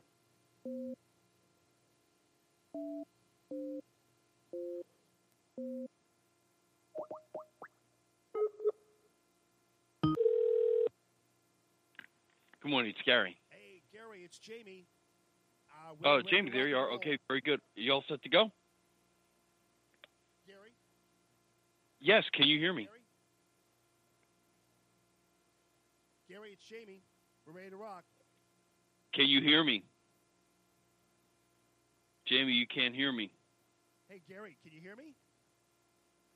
I can hear you, yes. Okay, yeah, we're ready to go. Okay, you're all ready to go. Hold on one second. Uh-huh. Shut down Heather Mac Donald's speech, and now she is out. Hello. Hi, Judge. We have Jamie on the line. Yes, Jamie, how are you? I am doing great. And give me three, two, one. Judge Napolitano, welcome to the program and welcome back from vacation, my friend. How was it? Uh, thank you, Jamie. It was wonderful. I was uh, in the land of my forefathers, not in Rome, but in northern Italy, and it was terrific. Thank you. How are you? I'm doing great, uh, doing fantastically, and and it was I, I as you know, I uh, talked to you a little bit when I was on my way to Italy and spent a lot of time there in uh, Tuscany and in Cinque Terre and in Rome and beyond. And boy, Italians are something else, buddy. I love the country. I love the people. Uh, I love how they always move with a purpose. I love how happy they are. I love how proud of their country they are. And when it comes to Western Europe, I think Italy will be up there as my favorite place. Did you run into our mutual friend who resides in Rome? Well, let me tell you something. Thanks to you, I was able to connect with him via email, but it just so happened that Cardinal Burke was in Wisconsin at the time I was there because he has all of his uh, people there in in Wisconsin, and so he went to visit them. So we just missed each other. Right. So right. Same thing has happened to me on a couple of summers. yeah, I, I know. Well, you know, he he is really uh, such a great man, and we had a great conversation via email. And so maybe I'll see him another time when he happens to come to the U.S. or if I get. Uh, God willing, I get back over to Italy at one point. So this morning, very active morning on Capitol Hill. And now, do you actually attend these hearings, or how do you kind of monitor what's going on? With- now we have reporters and producers there, but uh, I'm on the opinion side, so those of us that do that watch it just like everybody else right, does. right. So, what's your So take I'll on be it? watching it here from my office at Fox. Yeah. Now, how how are things, uh, in your opinion, going to go down? Do you think? Uh, how, how's it going to work today? And uh, what's going to be? Do you think the nature of some of the questioning? Well, I think that uh, one or two of the Democrats will try to be attack dogs on whether or not he is uh, pro Roe versus Wade or anti. He's obviously anti, but he can't say that. Um, and unless he really vomits on his own shoes, obviously I'm speaking metaphorically, not literally, uh, he's destined to be uh, confirmed. The Republicans have the votes. They have probably three to five uh, Democratic votes from uh, senators up for reelection in states that uh, went for Trump in 2016. Uh, and, um, you know, he's a very charming, good looking, uh, intelligent guy. And though he is not, in my view, what Trump promised, he is conservative. He is pro gun. He is pro life. He is against the administrative state, that aspect of the government that's neither fish nor fowl, neither elected nor appointed, but is always there and always writing regulations. Uh, and I think he'll be confirmed. The, Democrat, the Republicans have every single Republican vote. Now, if one of these memos from the White House, when he was there in the George W. Bush years, shows that he's pro torture, that might shake loose Mike Lee and Rand Paul. Uh, if something he says or one of these memos shows an antipathy to Roe versus Wade, that might shake loose Susan Collins or Lisa Murkowski. And in, in that case, the Democratic votes will be vital. But if that doesn't happen, and I don't think it will, it could, but I don't think it will, then the Democratic votes are just uh, window dressing. They're obviously not necessary. So there's going to be an attempt, uh, it's my understanding too, to kind of tie some of the questioning into the ongoing Mueller investigation. And I, I it's my understanding, and, and I uh, apologize for kind of not getting this precisely, but there were some comments that uh, Judge Kavanaugh had made about the uh, the president and the power and the investigatory powers uh, that are presented before him, and whether or not he can be subpoenaed and that kind of thing. Do you think this is this is going to come up? I think it probably will. I don't think he should express an opinion on it because these Mueller and Trump issues could very well end up in the Supreme Court. But just to help your listeners understand it, he was a young lawyer who worked for Ken Starr in the impeachment proceedings uh, and investigation and what led to impeachment proceedings uh, of Bill Clinton. And in those days had a very narrow view uh, of executive power and opined verbally and in writing that the president can be subpoenaed, the president can be compelled to testify, the president can be indicted. He since has recanted those views. Now, when a person recants their views 180 degrees as he did, it's really hard to tell where he is uh, on the issue. But when these issues have approached him in the courtroom, he has generally sided with a broad interpretation of executive power. Now, that doesn't mean that he would rule that Donald Trump is immune from a grand jury subpoena or that Donald Trump is above the law. Uh, but it certainly is fodder for the Democrats to explore, and they probably will explore it. The Democrats to watch on the committee uh, are Dick Durbin, because he's the number two in the Senate, Cory Booker, because he probably wants to run for uh, president, and Richard Blumenthal, because he's equally as bright a lawyer uh, as Brett uh, Kavanaugh uh, and knows how to get and drag Kavanaugh down into the weeds of of what he actually thinks. But in terms of the outcome, it's a foregone conclusion. I mean, these these hearings rarely, rarely change the mind uh, of a of a senator, and I don't expect that these will. Yeah, Dick Durbin's uh, from our neck of the woods down here, Missouri, Illinois area here, and uh, we we kind of know uh, his brand. Uh, but there are also some talks of people walking out. I know there are some Democrats being encouraged to kind of have. Uh, some sort of temper tantrum because they don't believe or should extend the fact they don't believe that uh, since the president's under investigation, which isn't actually uh, the way we describe it, but nonetheless, he shouldn't even be allowed to appoint a Supreme Court justice. But it looks to me like even those folks are kind of uh, being pushed aside, and there will be some normalcy, even though it could be contentious. But in your opinion, this looks like it's going to be generally, uh, generally smooth. Low wattage, smooth, and the outcome well known. Yeah, okay. That, that's the way I would. That's the way I would describe it. I got you. Okay, and then uh, just real quickly, I know while you were gone, uh, there were a few developments here and there uh, regarding the just a few. Uh, miserable week. yeah. Right. So, uh, how do you assess? I mean, because for a lot of people, you know, because uh, the McCain funeral took attention away from it a lot, there's just were a lot of other things going on. Uh, how do you assess the situation so far with this Mueller investigation and the president's fortunes?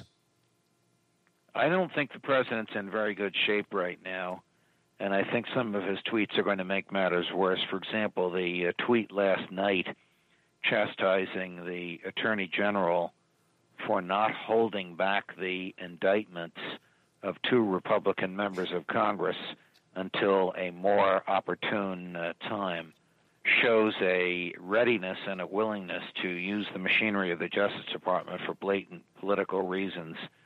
And that's the type of thinking and intent that is grist for Bob Mueller's uh, mill, and um, I think can harm the president. If he had run this past his uh, legal advisors, they would have told him not to send the tweet. Yeah, I was just about to ask you: Is it your sense that the president is listening to someone who who might just kind of say, "Hey, be careful about this," particularly since it looks like the federal case against the, the, these guys anyway is is fairly strong. I mean, it, you know, they they pretty much laid it out there, so it's not as if uh, the the president or anybody else can simply call these things a witch hunt. Uh, I think they've they've laid out their case fairly well. So, do you think you get the sense he's, he's actually uh, listening to anybody? No, I don't. Uh, I think he's dispatched Rudy Giuliani to be as histrionic and over the top as he is. Uh, Giuliani's a very fine lawyer, but right now he's acting in sort of a clownish uh, PR uh, manner, and I don't think the president's taking anybody's uh, advice on the legal ramifications of uh, of his tweets. Uh, look, the, the most effective attorney general we ever had in the modern post World War II era, in my view, was the president's brother, whatever you think of their politics, uh, RFK and JFK. They obviously spoke about Lyndon Johnson and J. Edgar Hoover and, and Martin Luther King Jr. and all the issues uh, of that era in the early 60s. uh, the president is tormented by having an attorney general with whom he doesn't speak, and so he chooses to insult the guy. And when he insults uh, Jeff Sessions uh, and insults these um, indictment timings, he insults a whole class of FBI agents and uh, and federal prosecutors who are decent, hardworking, apolitical uh, professionals. This is no way to run the Justice Department. On the other hand, he is entitled to an attorney general that he can communicate with and who shares his values, and he obviously doesn't have that now. So instead of correcting that, he's publicly tormenting the man and at the same time dragging down honest, hardworking, decent professionals who risk their lives in the case of FBI agents uh, to do the right thing in the uh, DOJ. It's a terrible, terrible state of affairs, and the president seems unwilling to correct it. Well, Judge Napolitano, I think, you know, I can tell you as long as I've known you and as much as we've talked about President Trump, you've always been very even handed about it. And in, and in some cases, you've even defended him when it wasn't necessarily the popular thing.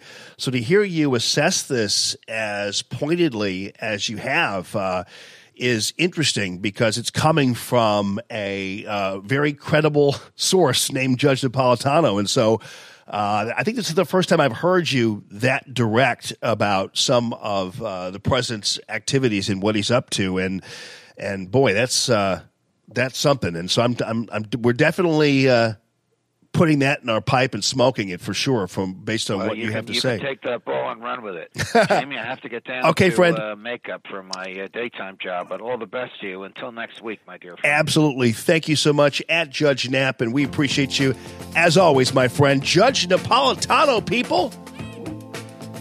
Yeah, folks, that's uh pretty tough. Tough talk from the judge. I think that's the first time I've heard him that critical. I I don't know. I kind of scares me a little bit to tell you the truth. the hell is that out there in there? Is that Henry Davis? Henry Davis walked in, didn't he? What's up, brother? Why you call me during my live yesterday, man? Called me on the phone during my live, Facebook Live. Yeah. What if I'd have been doing it on my phone? Would have knocked me off the air, man.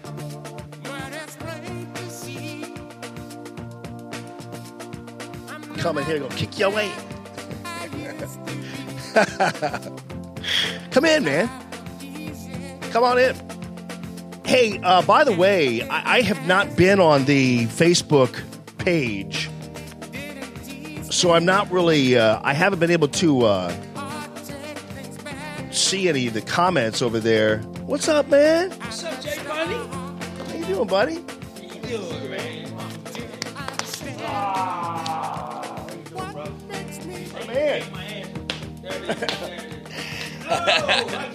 calling me during my live Facebook Live.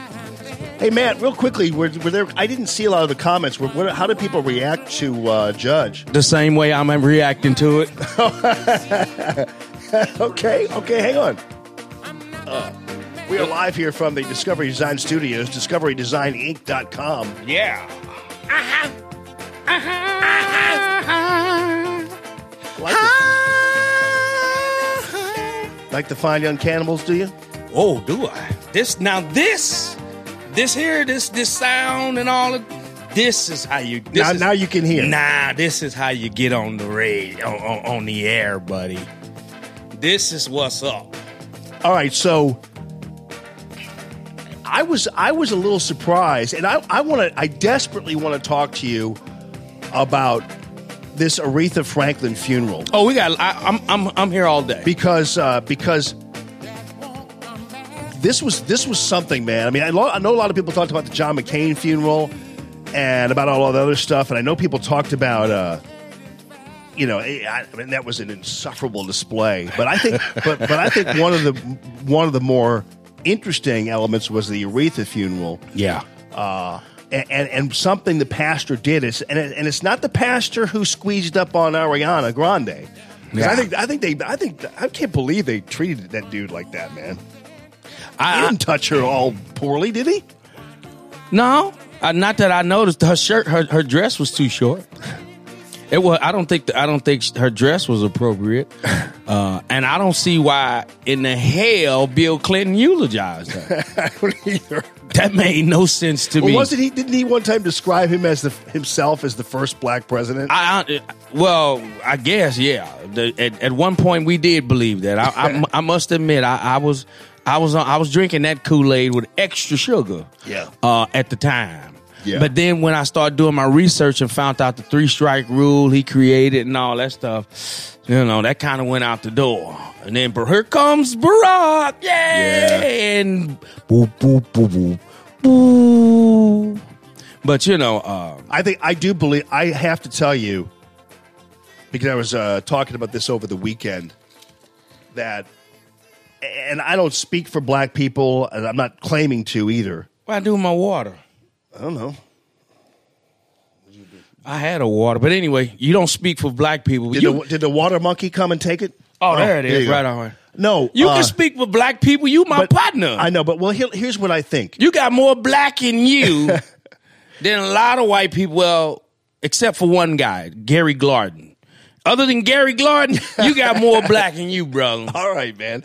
Well, I'll take it then because I do believe, uh, and, and I've I talked about this with uh, with some folks over the weekend, and, and got into a pretty heavy duty discussion about it as well.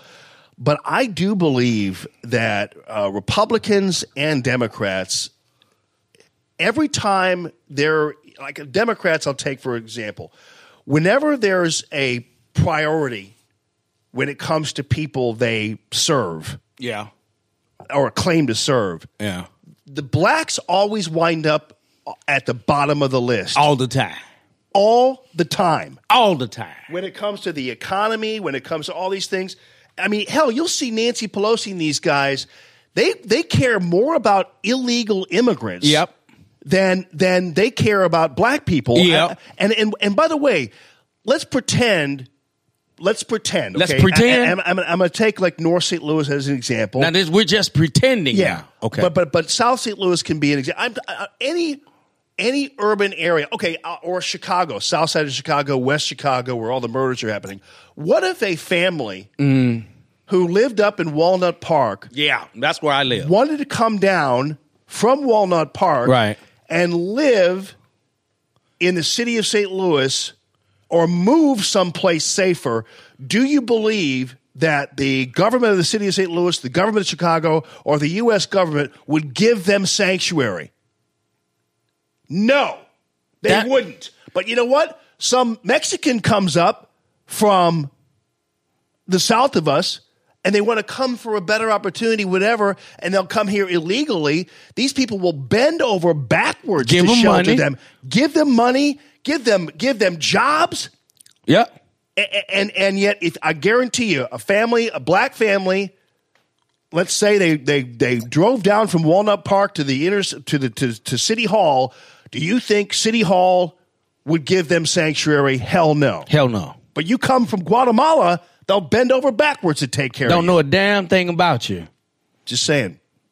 And then when and then and then when they get here from Guatemala, what they do is then they'll, they'll open up a business in our neighborhood, overprice us and overcharge us for for the goods and products, and then treat us like scum. As you know, what happened a few weeks ago over on uh uh, uh, uh I think Yeah. that was Grand or Yeah. Kings Highway, wh- wh- whatever it was, where they where they jumped on the black lady outside and. Well, she was running her mouth pretty good, though. I mean, just run your mouth. Don't don't deserve to get your ass. no, no, she did not deserve to be, be physically harmed. I'm not. I'm not just saying there was a. But you know what? And but that's I'm true, though. surprised that the store's still open. But but here's the thing, though, uh, and, and what I thought, and then you had a group of people, and they go all over to these foreign-owned places, and I said, you know what, you ought to be in, instead of standing outside of these convenience stores, you ought to be standing outside the offices of of your uh, Yeah. elected representatives, Yeah. because they're the ones who have not created an economy that has equal stakeholders. Yeah. They they they prioritize certain people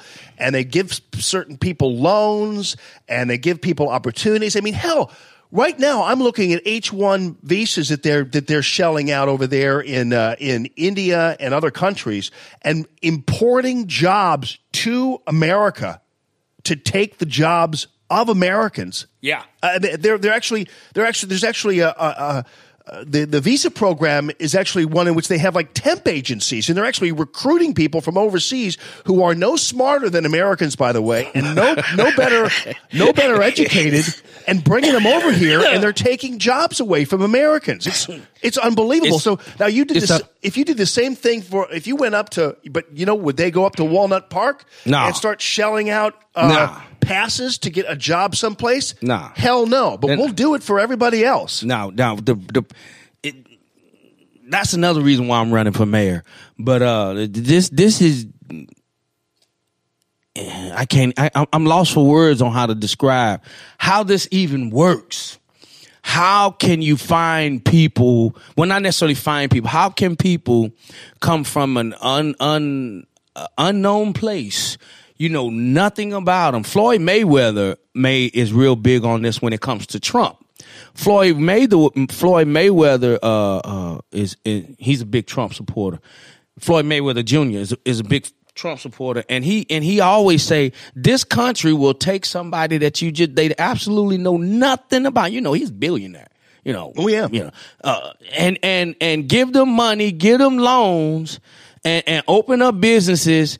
And for the people that's here, they won't do nothing for them. So when you want to talk about Donald Trump and this, and then the taxes that he put on on the rich and all that, I don't have a problem with it. I got a problem with them giving these unknown folk all of this money. They give these people fifty thousand, maybe sixty thousand. Just hey, here you go, boom, free health care and, and and free Medicaid and free food stamps and and, and free businesses and, and and and go down there in North St. Louis and pick you a building. We're gonna give you a building permit and then you know liquor license and sell those black folks those those those forty ounces and and fifths and and and, and Philly blunts. Go ahead, enjoy yourselves. and you know what? All those groceries on your t- on your grocery shelf out there, you can buy those with food stamps and then sell them to them for cash.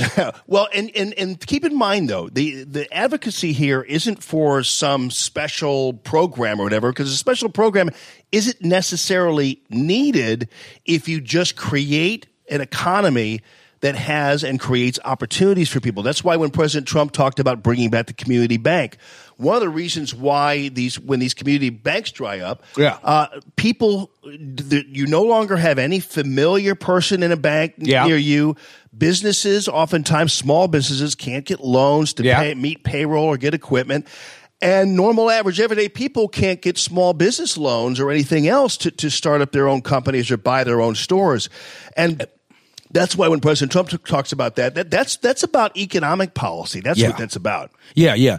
I, I mean, I can't even, I wish I can get a small business loan or any kind of loan for that matter, but I, I, I it, what it is, what it is, J Money, is that it, it, it, it's like we're not, how can I say it? We're not uh, accessible to the resources.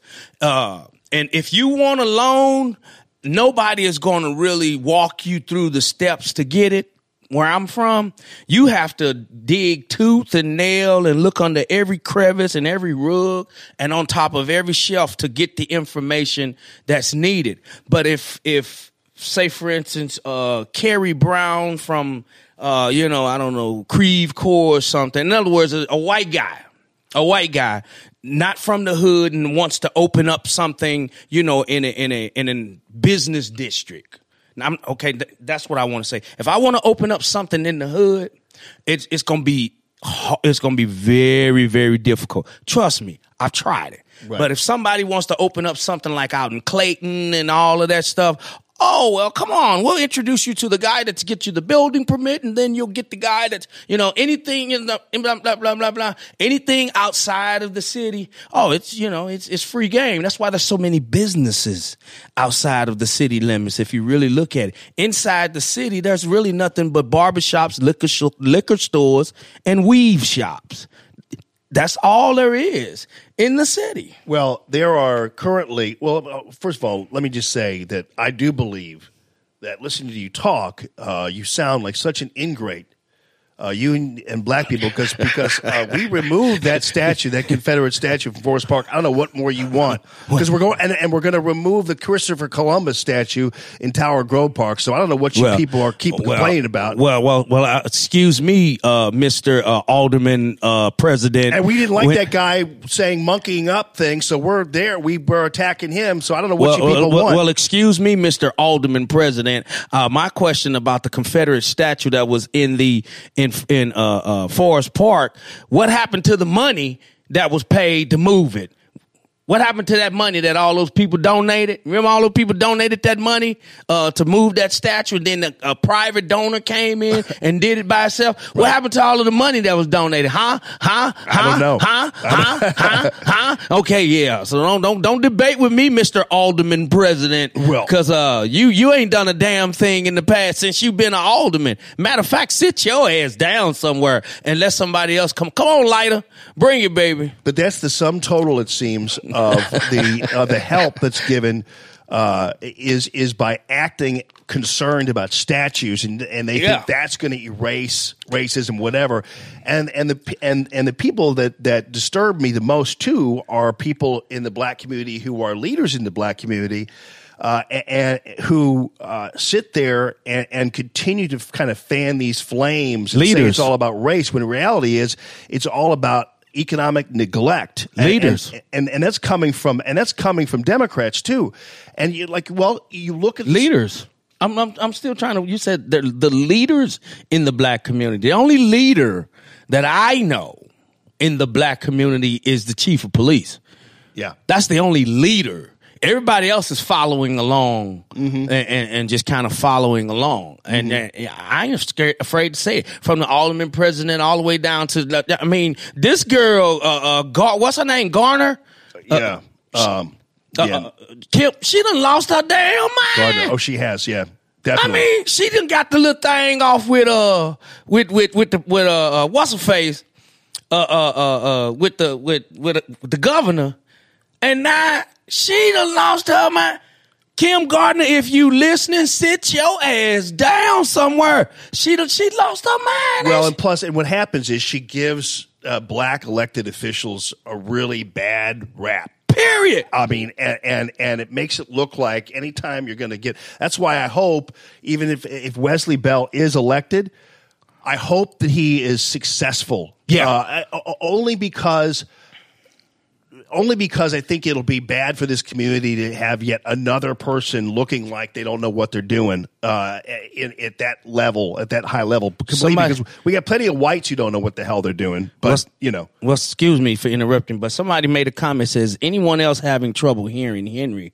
So I'm just, you know. I, I don't think so. No, I Okay. mean, yeah, whoever that is. I mean, we sound awesome here. Yeah, I Okay. the- the- yeah, no. It's probably their phone. They probably got the old flip phone. I don't know. It's always somebody with something, but uh, somebody's Check- having let- trouble hearing him. Uh, let, let me you. let me ask you something, Jay Money. You you before I came here, you was talking to Judge Napolitano. Yeah, what'd you think about that? I didn't like it. I think I think uh I think it's a sideshow. Donald Trump, our president, is way too smart to allow this debacle to go on between him and Jeff Sessions without a a, a positive ending. I truly believe this is this is me. I truly believe that a bombshell is going to drop here. I think there's some stuff going on behind this. I think this is all a distraction. I think this is all a distraction because if if if our president wanted to get rid of Jeff Sessions, he'd have done it a long time ago.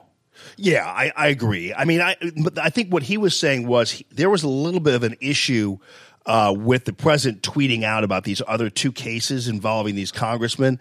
And I think the judge is like, dude, you need just need to leave that stuff alone because I, I, I think, but what I'm saying is, is if you if if you look at the method to his madness, I think it's all uh uh uh uh, uh how can I a peek into Yeah, yeah. a peek into what's to come. When he says stuff like that, I think I think he's he's just kind of saying, "Well, I told you about it, Right. but I didn't necessarily tell you about it." I really do believe that Jeff Sessions and the rest of the folk uh, got some stuff going on behind the scenes with this whole Hillary thing, because we all know what a collusion was. We all know what a cor- corruption was. There is absolutely no way that this man could be just totally ignoring this, and and Donald Trump let him get away with it. Yeah, I mean, and, and, and you know, to tell you the truth, e- e- even as much as the judge is watching all this and looking at all this, I think most Americans they don't even know who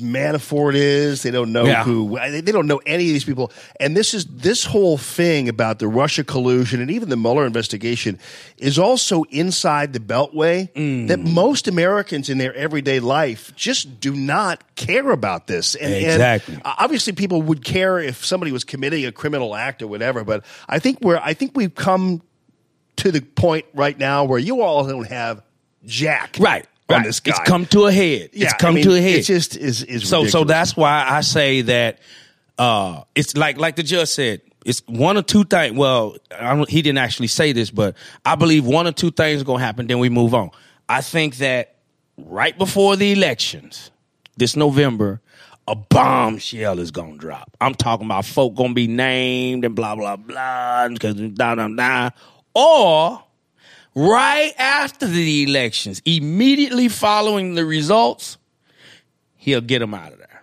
So you think so? The bombshell you think is going to be in reference to what? in reference to the real collusion. Oh, okay. In reference to the real corruption. I hope so. And all of that that's been going on. Because if that's not the case, then Donald Trump is just waiting for the election to be over so it won't cause, you know, a whole kerfuffle and then get him out of. I, it, it, it's it's got to be one or two things. Well, you know, there. gotta Are, be. I I know Kim Paris last week was talking about the possibility that uh, that actually.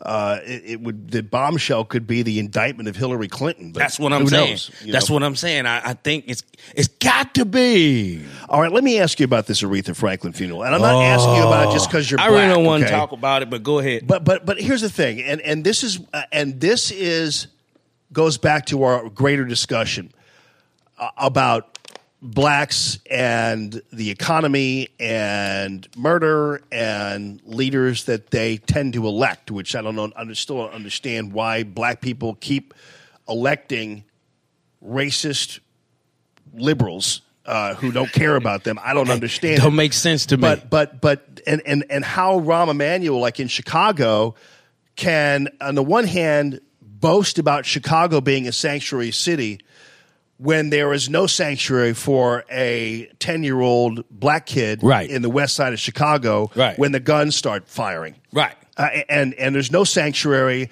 for the person minding their own business. Yeah. Uh, in, in well on the platform at MetroLink when Yeah. the guns start blazing out. Right. And so you know I- that's that to me is crazy. Now uh, there was a pastor though. Now keep in mind it's crazy when you when you listen to this uh, this CBS news piece about this uh, and and or the the Today Show. Sorry, NBC. I don't know. I, I get these people all mixed up. So they're they're talking about the funeral and, and they're talking about uh, these things that happened that were controversial at the funeral, and, and you you'd be amazed. You think, well, may, is it Farrakhan that was c- c- con- uh, being there? he was the most dignified person there. Well, hold on a second.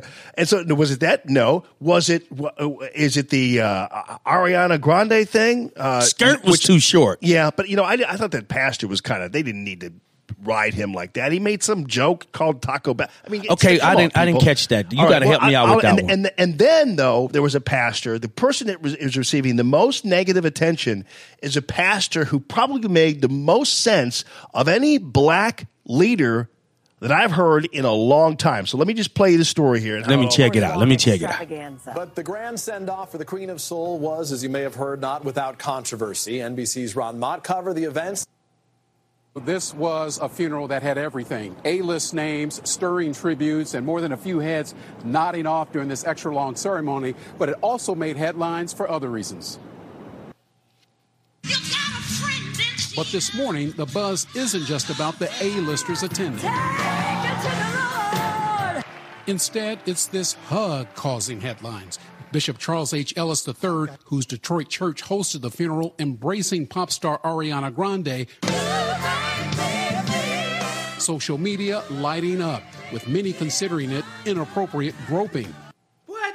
I know. He also and it wasn't inappropriate groping. He barely touched the girl, and plus she's, she's this tiny little thing. There's more. yeah, yeah. There's more. criticized for joking the young singer's name reminded him of a new Taco Bell treat. I mean, that's. I'm sorry, but that's that's funny. I mean, you know.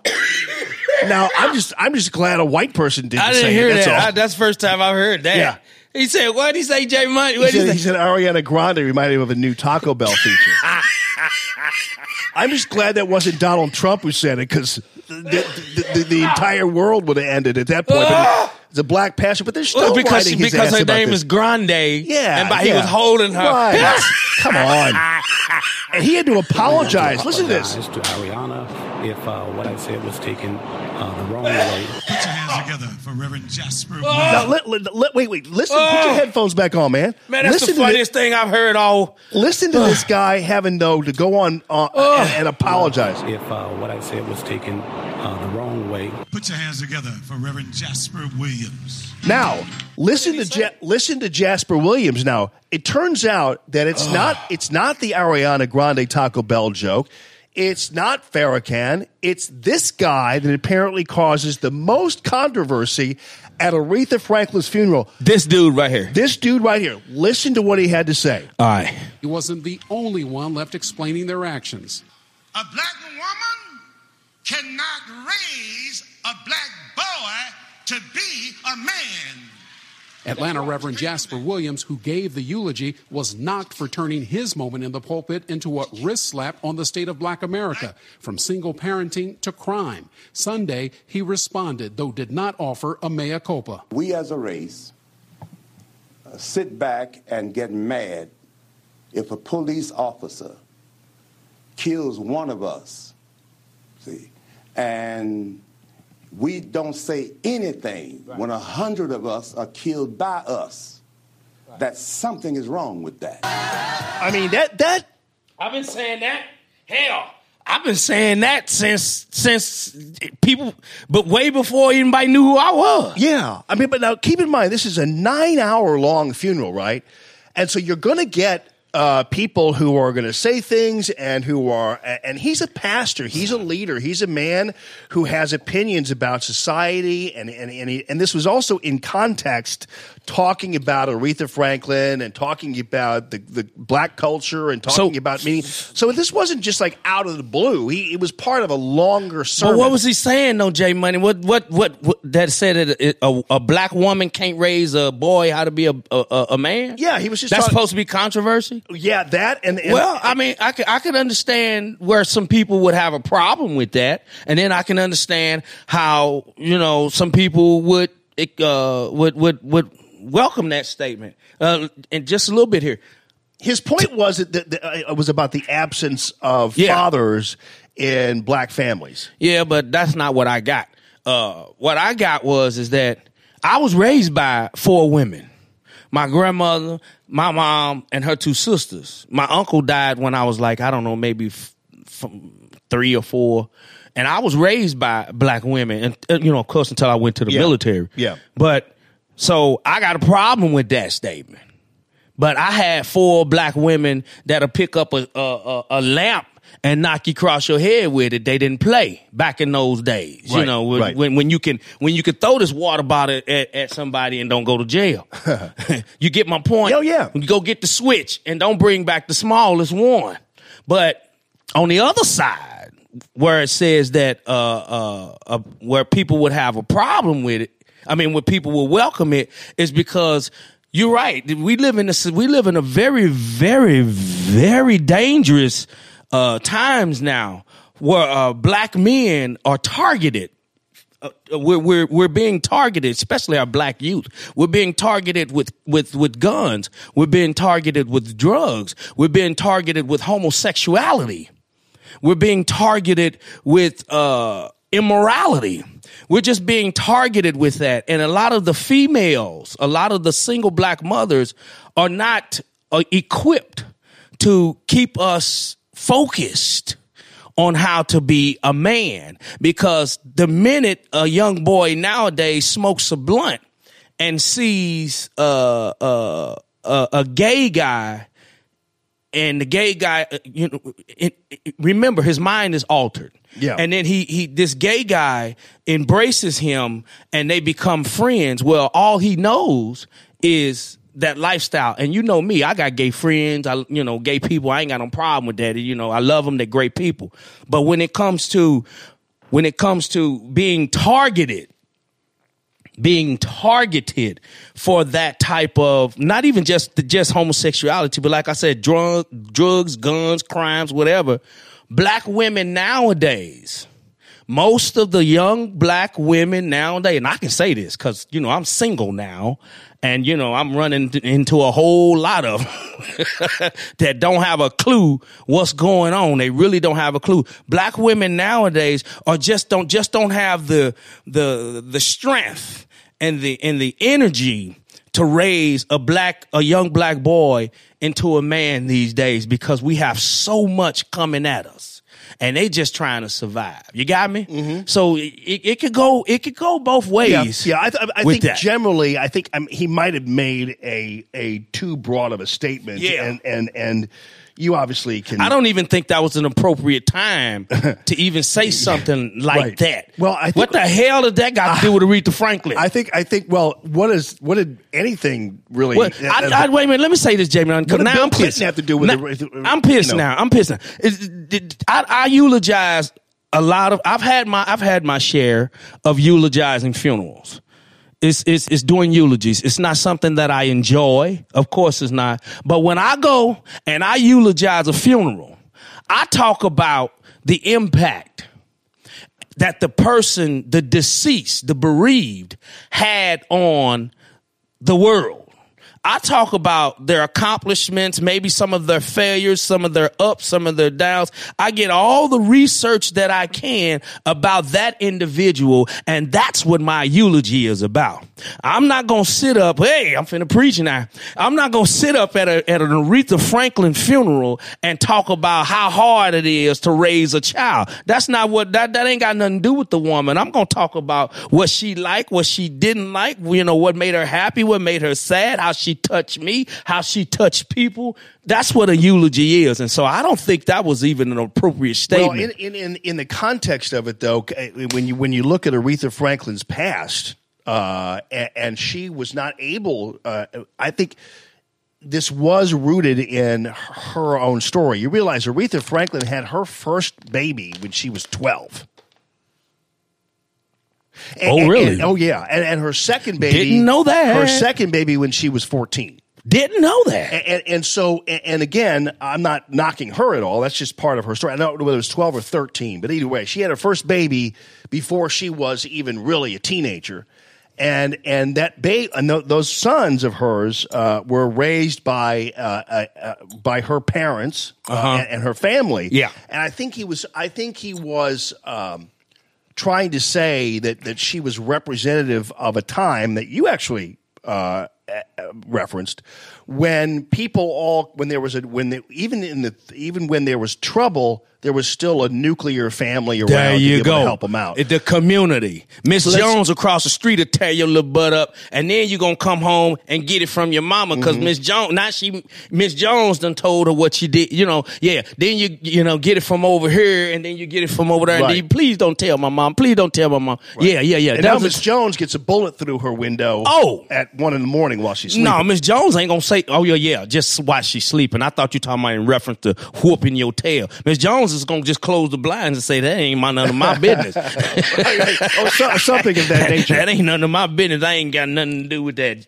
I mean, and, and, and here's, but and then and then going back to That was a good one, Jay Money. I like that. Congratulations. yeah, man. I like that. I, I like that conversation. That Yeah, was good. yeah. Give, me, I mean, give, me- listen, give me, give me more. Give me more. Well, and here here's here's where uh, the party is that gets the most support from blacks. This is this is where the leaders of that party were spending their time, and this is in the Hamptons on Long Island. Nancy Pelosi, Lord, hanging out with Chuck Schumer okay. in East Hampton at mm-hmm. the Discovery Inc.'s CEO's David Zaslav's house. okay. Oprah Winfrey is there. Yeah. Katie Couric is there. Yeah. George Stephanopoulos is there. Yeah. Savannah Guthrie is there. Yeah. Joy Behar is Oh, there. not Joy. Mm-hmm. Well, that sounds like a boy. If that ain't an anti-Trump rally, I don't know what is. Martha Stewart is there. Come on, you kidding me? The owner of the Patriots is there. Wait a minute. I thought he loved Donald Trump. Uh, well, yeah, but but uh, Maybe he the does. coach. But there were some people there, a little bit. Okay. So you basically just had a bunch of lefties, a bunch of globalists, a bunch of elites all hanging out because I guarantee you these people wouldn't be caught dead in West Chicago. Oh no. To spending their time talking about the plight of blacks in the inner city and beyond. No. Instead, what they're doing is they're over there at um, they're they're in the Hamptons hanging out uh, at at posh little gatherings, and and and then they'll turn around the next day and hold a news conference talking about how we just need to leave those MS-13 gang members alone. Yeah, yeah. I mean, Yeah, that's man. your party. Yeah, Not that- your party, Yeah. but that's your Democratic Party right That's there. it. That's it, player. That's it right there. Oprah told him to hell with y'all. I ain't running for nothing. no, I, don't care how popular I am. I ain't running for nothing. Well, and, and, and I wouldn't. I, I wouldn't, got too much to lose. N- Now, let me ask you this, though, and we'll go back to Aretha's funeral for a second. So the problem is, you, so you have at a at a uh, at Aretha's gathering, all these individuals who were there, uh, and and the, the pastors daring to talk about uh, moms and black boys and that kind of thing. He becomes the target, or a hug of Ariana Grande. That pastor has That to was- apologize. that was funny. and, and yet, and yet, there's Louis Farrakhan. And let me tell you Yeah. something, man. Um, the dude is. Uh oh. Uh, the, listen. Uh oh. I, I, I. One thing about Louis Farrakhan that I can appreciate. Farrakhan. Farrakhan. There it is. I can appreciate is his uh, economic motivation of blacks in, in terms of economic empowerment. Yeah. And, and and and I like the fact to a certain degree that he is a uh, he's an isolationist when it comes to black culture and economic power. And he has put forth this idea that you know what? The only way you're actually going to survive is by uh, coalescing and becoming a unit uh, Yeah. he, he he's supportive of blacks shopping at other black stores Yeah. and he doesn't mind it when blacks uh, just hang out together uh, instead of having to be mixed up with other white people. Yeah. Uh, so so I get that, but he's also man, the dude doesn't like Jewish people. Because he's Muslim. Right, but Muslims, I know a lot of Muslims, but they, they but and and they like Jewish people. Then they're not Muslim. All right, well listen, this is, I'm just telling you. All right, okay, I mean, okay, I'm just, okay. I mean, I want to hear from you, man. I'm gonna, I'm gonna give it to you real. Because here's what here's what Dershowitz i- is. He's he's a Harvard law professor and he's a pretty even handed dude. Okay, he's he's uh, he's he's been supportive of President Trump. in Who's terms it? of- What- what- we're going He's from a- he's a- Farrakhan to who? Yeah, hold on. He's a he's a law professor. yeah, hold on, because you you're confusing me now.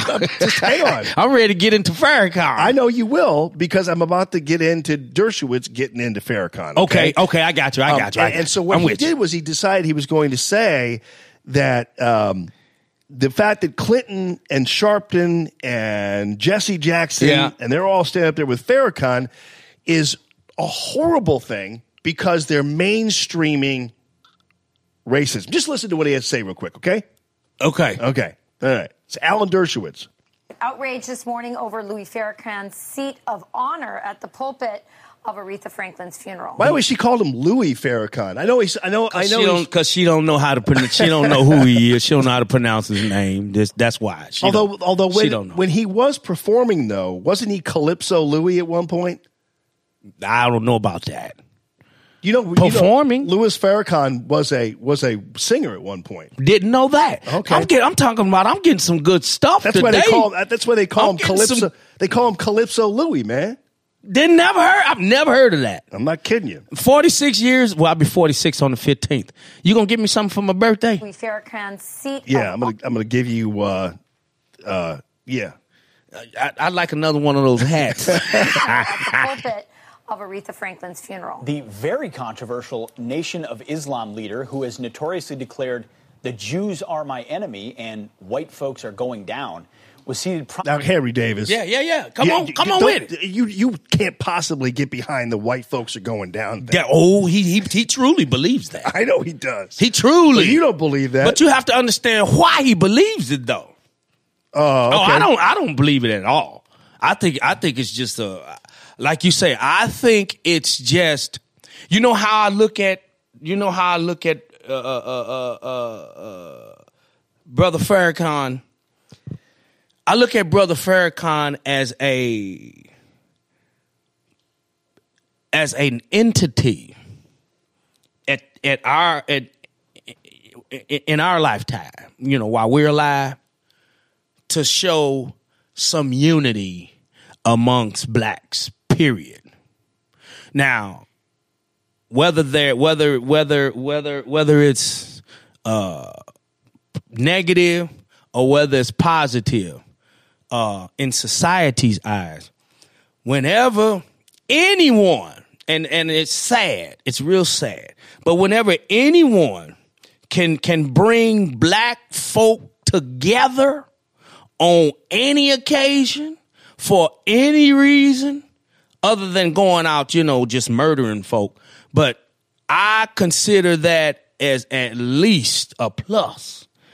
Uh, something. You, you, you- do you understand what I'm saying? Um, I, wait, I'm I, I completely understand what uh, you're yeah, saying. Because and, the reason hold I'm on, saying, wait a minute. Let me let me let me let me let me elaborate. Yeah. Because a week ago, maybe a week and a half ago, I was going to the gas station on West Florissant around the corner from my house, and I don't know if you well you know him, uh, the alderman Muhammad. Yeah. The little young guy, Mm-hmm. they were out there. Him and about I don't know, maybe six six of the brothers had their suits and stuff on and blah blah. You know, I'm not. Yeah. I, I don't. I don't go with them. They're the ones who hand out the newspapers they was and out, stuff. Uh-huh. but yeah, but he was actually out there. yeah, And I walked up to him and I said, Keep doing what you're doing, brother. I'm running for mayor. And he looked at me. And I looked at him. And then his other brothers looked at me. And they looked at him. I said, God bless you. And I walked away. And then one of the brothers said, Hey, hey, hey, come here, brother, come here, brother.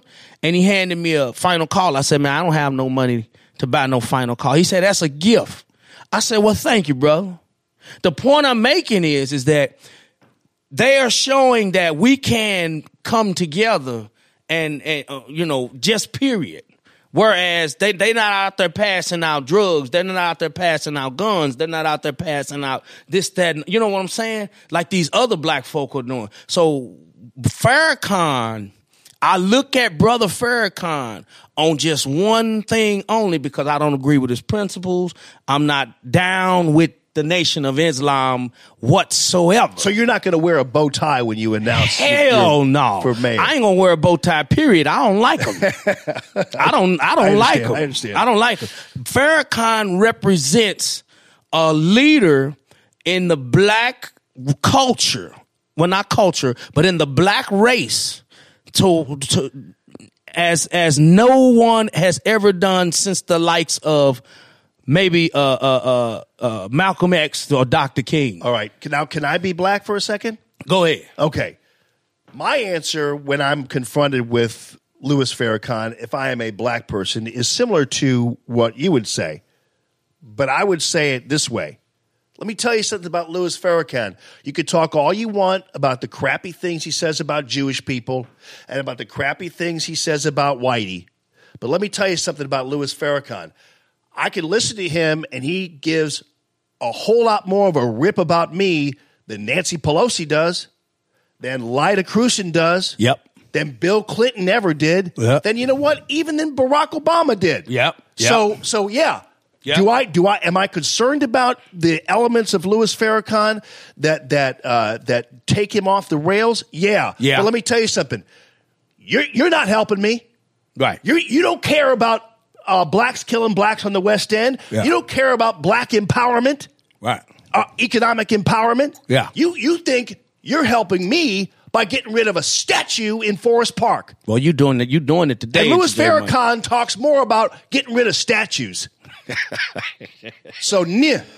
yep, yep, Anyway, yep. I so- don't I don't agree with his with his Right. negativity towards white people and and Jews and all of that. But you got to understand that's his, you know, that's his thing. But when you want to talk about Louis Farrakhan can bring together millions of black people, whereas at this day and age, right now in our lifetime, nobody else can do Yeah, that. and keep in Nobody mind, folks, I'm, this is that. not Jamie Allman defending Louis Farrakhan. What I'm saying is, you have to understand that when when you are lecturing black people for standing next to Louis Farrakhan, or, or even maybe even reading his paper or whatever else, keep in mind that that the people so far who have claimed to represent black people have thrown them under the bus. Yeah. And, and Yeah. so, so you can hardly blame people for gravitating towards people who otherwise uh, might not be the best people in the world to hang out with. Yeah. But let me tell you something: the, from the from the mind of certain people, uh, they speak in a language that sure as hell is different than anybody else. And let me let me put make some symmetry to this. And again, I'm not comparing Donald Trump to Louis Farrakhan or anything else. What I'm saying is, remember when you supported President Trump, people, right? Yeah. And you were told you're not a real Republican. He's not a real Republican. Remember when evangelicals supported President Trump? Yeah. A- And everyone's like going, how, how can you do that when he talked about the P word? And how can you do that? And they go, you know what? You can tell me, all, talk to me all you want about about uh, and, and or, or or to the blue collar worker. How can you support a guy who uh, has a potty mouth like that? And most people's answer was always, you know what? You can tell me all you want, lecture me all you want about how impure Donald Trump is, or. Yeah. how many times he's been married, or Yeah. this or that. But let me tell you something. I know that he cares about my interests. Yes, I know yes. that he cares about the economy. Hallelujah. Evangelicals, I know he will defend my religious liberty. Preach. I know it. So he can cuss, he can do all he wants, but the results in the end are what they are. And that's why, for instance, and, and so if you just if you just uh attach that mode to Yeah. the to the people who might in the black community who might say, you know what, I listen to Farrakhan. I don't listen to him when he talks about Jews. I don't like that whole thing. Yeah. But you know what? He has some other points he makes. Yeah. And I know he cares more about me than these other people do who I've been electing my whole life. Yeah. So I'm just trying to get some symmetry That there. that that that's uh, I, I I I can't follow that. I can't follow that. I cannot follow that. That, that that's the nail on the head, brother. That's why you got this Emmy sitting up here. That's why you have this Emmy sitting up there. This gorgeous, beautiful Emmy is because of statements like that. That's what's up. Thank you, I have never. You're welcome, and I'm not just saying that because you're my partner, but I've never heard a white person put it in in in that symmetry. Can you? Uh, That was good. Can That you good. follow this though? Good Thank stuff. You, buddy. I Good appreciate stuff. that very much. Can you follow this?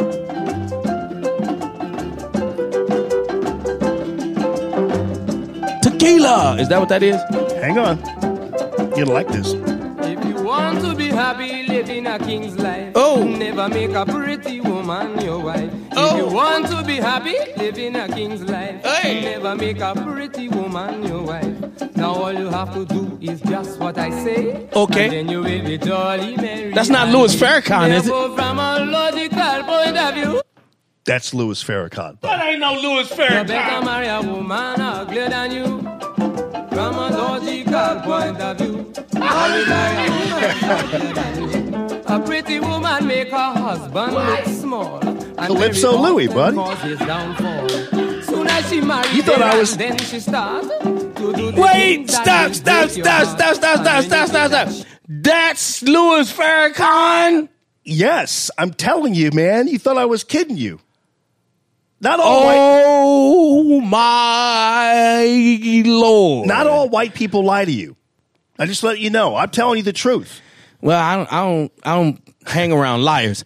That's Louis Farrakhan. Yeah, man. It's good. That's why I they thought call that him, was somebody that was gonna say tequila. The thun- That's dun- why they call him. That's why they call him Calypso Louis. Man, I swear to God, I ain't never heard that in my life, J Money.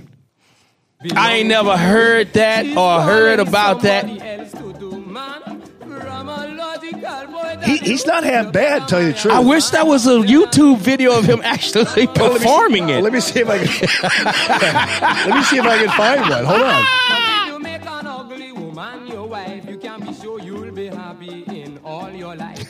This had to be before he became the minister. Well, yeah. This is like from 1953 or something. Yeah, yeah, yeah. This was before he. Hold on.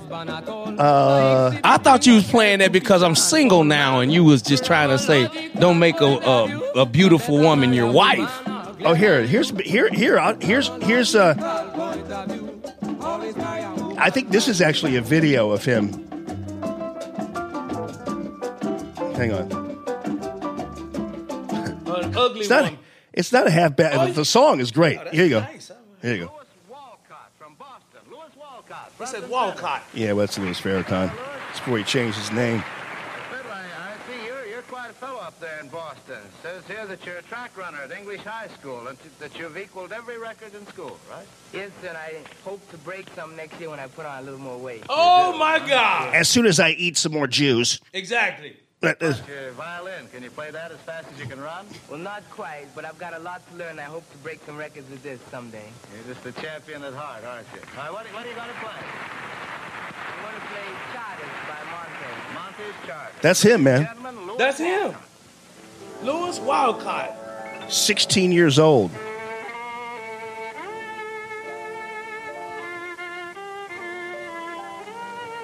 Oh my God! You turn out. That sound, weird, that huh? sound like some mob music. like somebody's getting ready to be uh, to take a ride. Come on, let's let's have a let's take a ride. So that's this is him before That he became him. Louis Walcott. Before he became Minister Louis Farrakhan. Margaret Margaret Sharp. Dude, have you ever seen this Margaret Sharp? I'm talking on Facebook. Have you ever seen this Margaret? This is this is unbelievable.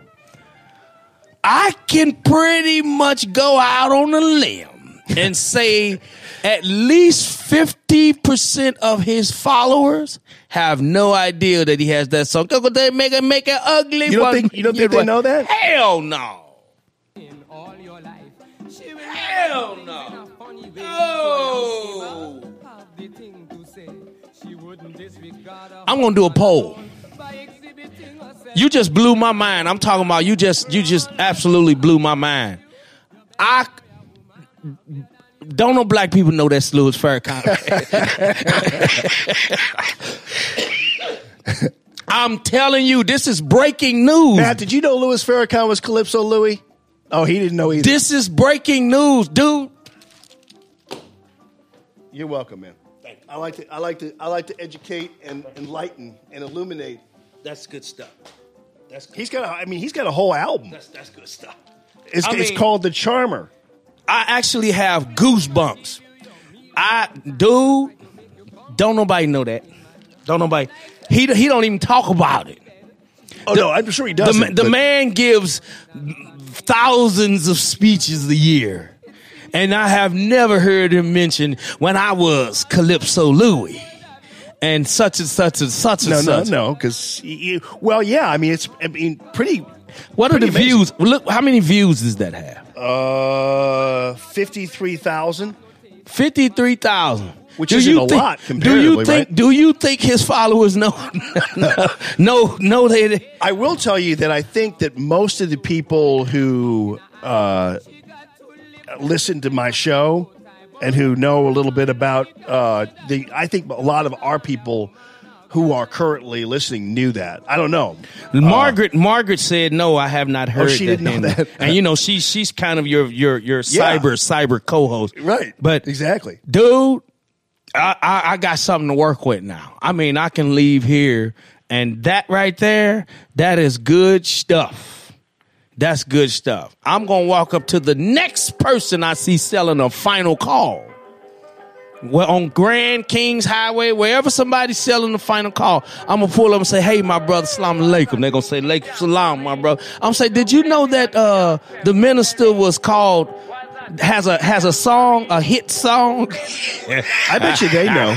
I bet you they don't know. You don't think they know? Hell no, they don't know. That's another one. Yeah. I guarantee you they don't know. This is called back to back, belly to belly. Back 1953, dude. This only has 10,000 views. That's what I'm trying to tell you. I get more views for my YouTube videos than that. And this been what's the they don't tell you the date posted how many years ago? 2011. Yeah. And it's only gotten so many views. Don't nobody know about that, brother. His his his his followers will be sitting up cracking up. Girl, look, I go to the, the minister got a song and blah blah blah. We talking about millions of people that follow this man. Well, a lot of people uh, deride him for that. They use it to kind of uh, discredit him. But but I don't. And that would be another reason why no one knows about it. yeah, you, he can't destroy it because it happened. Right. But I don't I don't see anything. But the thing is, though, uh, he he's It- actually pretty good at this. Yeah. I mean, you know, He probably would. He he probably should have pursued that instead of what he doing right now. because he could have been performing at Aretha Franklin's funeral. Exactly. Maybe not that song, but you know something you know nice. I didn't know, man. That that Now ugly make well- an ugly woman your what it say? Don't make an ugly woman your wife. Yeah, it. I uh, like that. It that is the uh, ugly woman. It's called ugly woman. Yeah. But now here's the thing. Now other people don't realize that that's that's people don't get into this, but they're like, well, why was Louis Farrakhan there at the funeral?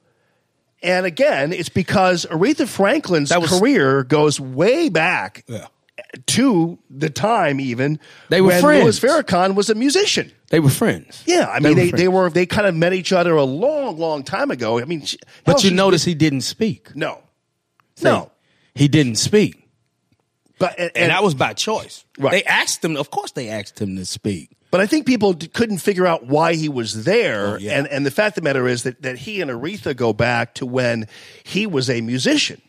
Mm-hmm. tha- that's why he was there.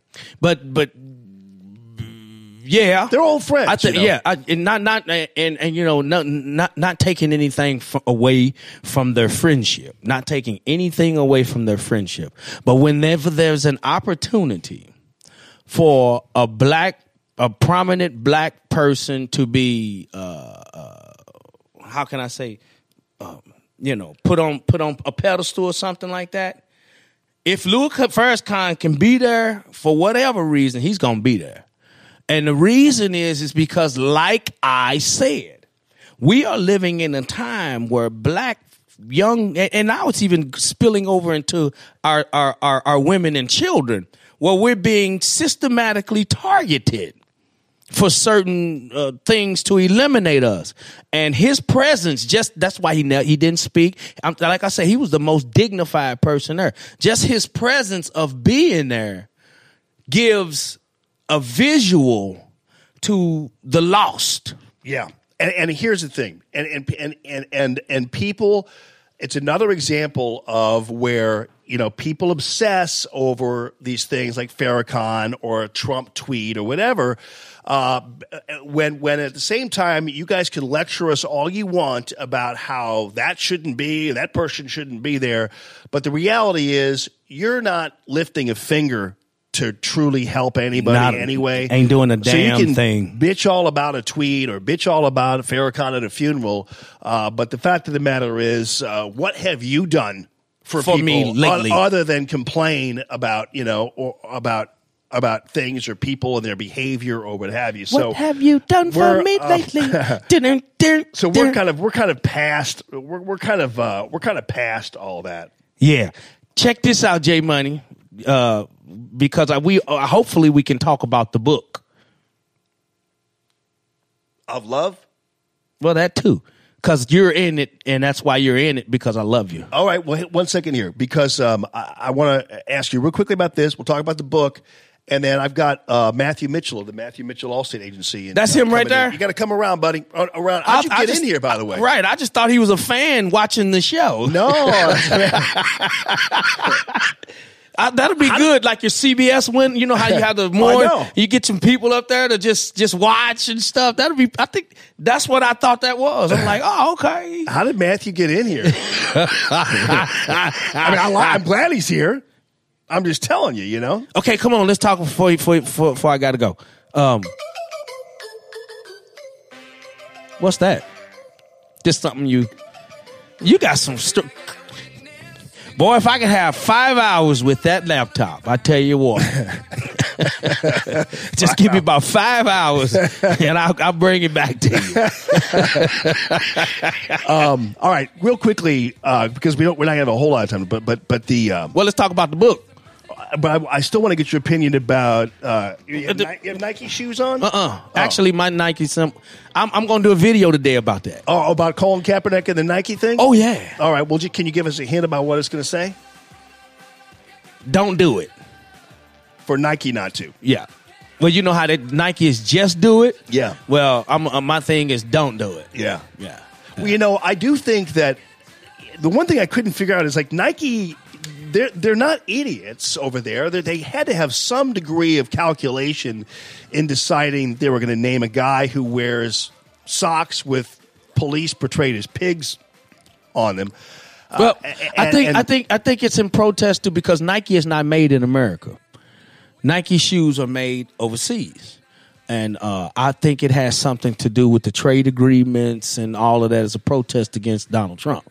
Really? Oh yeah, ain't no Nikes made in America. No, there's no Nike factory here in America. Where the Nike shoes? Them Nike shoes come from? I think they come from China or somewhere like that, Japan or something like that. But because that's why they're so expensive over here, and then they make so much money because oh, you know they they make them for I don't know maybe four or five bucks a pair or cents, and then come over here and sell them for a hundred, two hundred dollars. Yeah, right on. So that's that's what, in my opinion, I think it has to do with the reason why Nike is doing it because it will, because they getting ready to get taxed. You know, because imports and stuff coming from wherever Nike is made. I don't know. Maybe Margaret will uh, uh, uh, uh, tell us here real quick. But wherever Nike is made, I think it's China. I think somewhere. So you, so you think this is all? I- Well, you know what? I think, that's a great point. I'm telling you what it is. That's what it is. That's what it is. I changed my profile picture back to you know uh, GQ Man of the Year. Remember that when we were on the on, on the show and y'all put me up there with the afro. Right, right, Yeah, yeah. I changed my profile picture back to that because I'm getting ready to turn the Colin Kaepernick's butt. because here's because here's the thing because because Just say where Nike's made. like I'm not I'm not a I'm not a um uh I'm I'm not a, a boycotter. I don't I don't like I don't do boycotts. Uh, and uh, let's see, uh, Amy, manu- I'll be uh, 46. Amy Elkman, Ickman, I'll be 46, and she must be smoke free. She can drink a little bit, and preferably shorter than me. Go ahead. the leading manufacturer of Nike shoes, uh, Nike shoes, is China and Vietnam. Right. Yeah. See, there it is. He, we in, you know, because this thing getting ready to come with China and, and these imports and taxes and, you know, all of that trade stuff. And Nike is going to be affected by it. So, So what Nike, so what Nike is going to do is Nike is going to try to uh, uh, uh, motivate whatever audience they have, or, not audience, but whatever support they have here in the United States. You know, But night, but see now though, like I could never bring myself to buy or even or I don't wear, you know, I don't do. I, don't, I, I have tennis shoes, but I don't have Nikes. But but but I, I my son uh, who is just starting football and everything else, uh, I, I could never bring myself to buy anything Nike. I've never now. owned. I've There's never. no way. I'm be 46 in, in 12 days. I've never owned a pair of Nikes. Number So- one, never one, number one is because the only Nikes you really want to wear are Jordans, and I couldn't, I could never afford them. But now, you know, it's just that I don't care nothing about Nike or But but how how is it possible that a company who are they assessing will be their customers now? Because you said it earlier, the liberal, the liberal bastards that that's, yeah, that but agree. there aren't that many of them, right? Well, it's, it's, it's more than you know. It's a lot more than you know. That, that it's a lot more than you know. Especially a lot of black liberals that we don't know that buy them damn Nikes. and still and still for whatever reason think Kaepernick is. Listen, man, the dude was a, s- was by the time he did all this take a knee thing, he was a scrub. Yeah. Who was not a good football player, or quarterback. He wasn't that good. And and so this became a thing, and then and then and it was anti-cop is what this is. This is anti-police. I mean, I don't like him. It's not. It's not some. It's, he's not some powdered wig revolutionary the way they're making him out to be. I don't want to talk no more about Colin Kaepernick, man. Let's talk about the book so I can get Okay, out of here. right. And your guests can come on in here and y'all can close the show. Tell me out. what to do. Yesterday, Jay Money, uh, Margaret, uh, Marta Munson, and I completed editing the Coon.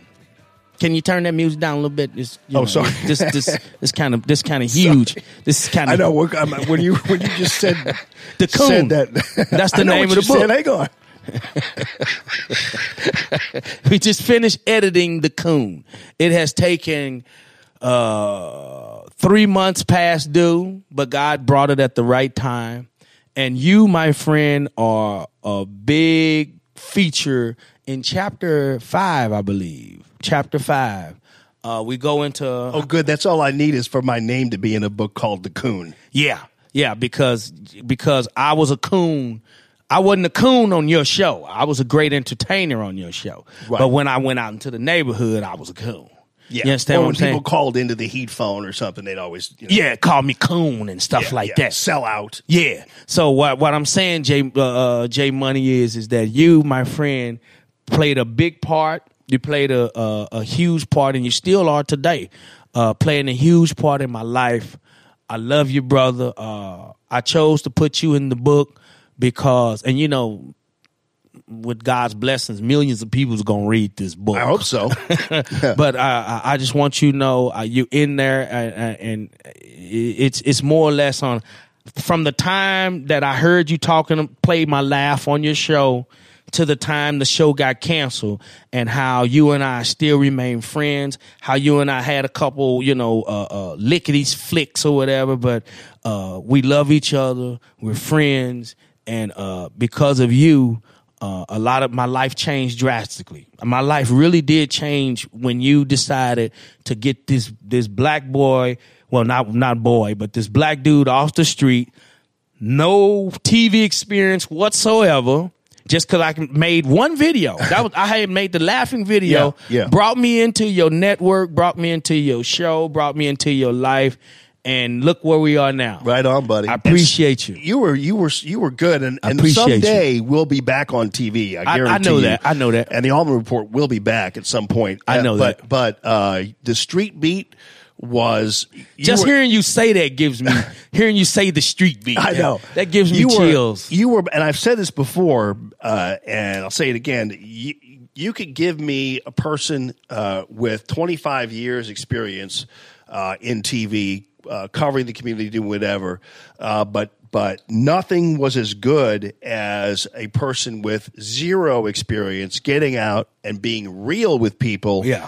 Instead of the baloney and and the and the uh, fancy little edits and the fancy little swooshes Yeah. or whatever it is Yeah. to make things happen and, uh, and and and that was what was great about the Allman Report anyway Anyway. is that we had a show barely had a teleprompter sat there told it like it was interviewed people talked to people you didn't see a bunch of body bags coming out of a trailer Right. you didn't see aerial footage of a warehouse fire Right. and you know what we didn't even tell you what the weather was going to be like Sure didn't. nor who won the last baseball game See, but we did tell you about your town and Yeah. you were a big part of that man and people loved it you know Yeah. you got you got criticism for it but you also got a lot of people who were lauding you for it as well yeah, You yeah. know. So thank you uh, on behalf of me, my family, and uh, my uh, uh, myself. I thank you, brother, for that.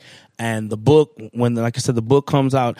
I mean, people are just going crazy over this book. I'm serious. yeah when, I'm so, serious. when, so when is it when are we gonna it's I mean maybe in the I'm I'm I'm telling Marta because we're self publishing this. Okay. We're doing everything ourselves. That way we cut out the middleman unless somebody knocks on the door and say, Hey, I give you such and such and such, you wanna do a Mm-hmm, book deal. But we we're self publishing it, we're getting the website coming up where you click on it, get your book.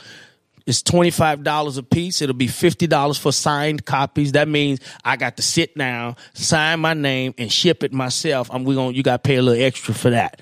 But uh, in the next week, week and a half, Yeah, and also you you could do it. Uh, hopefully, you'll be able to have it an online version as well. I'm going to So, do a Kindle? audio version. Audio, oh, an audio book with background music, and that's because it's going to take you on a journey. Mm-hmm. It's, it starts from when I was two years old to when uh, uh, after the court case. That Uh-huh. last day I was in your in your in the, in here, and I said I was on my way to court. That's the last chapter.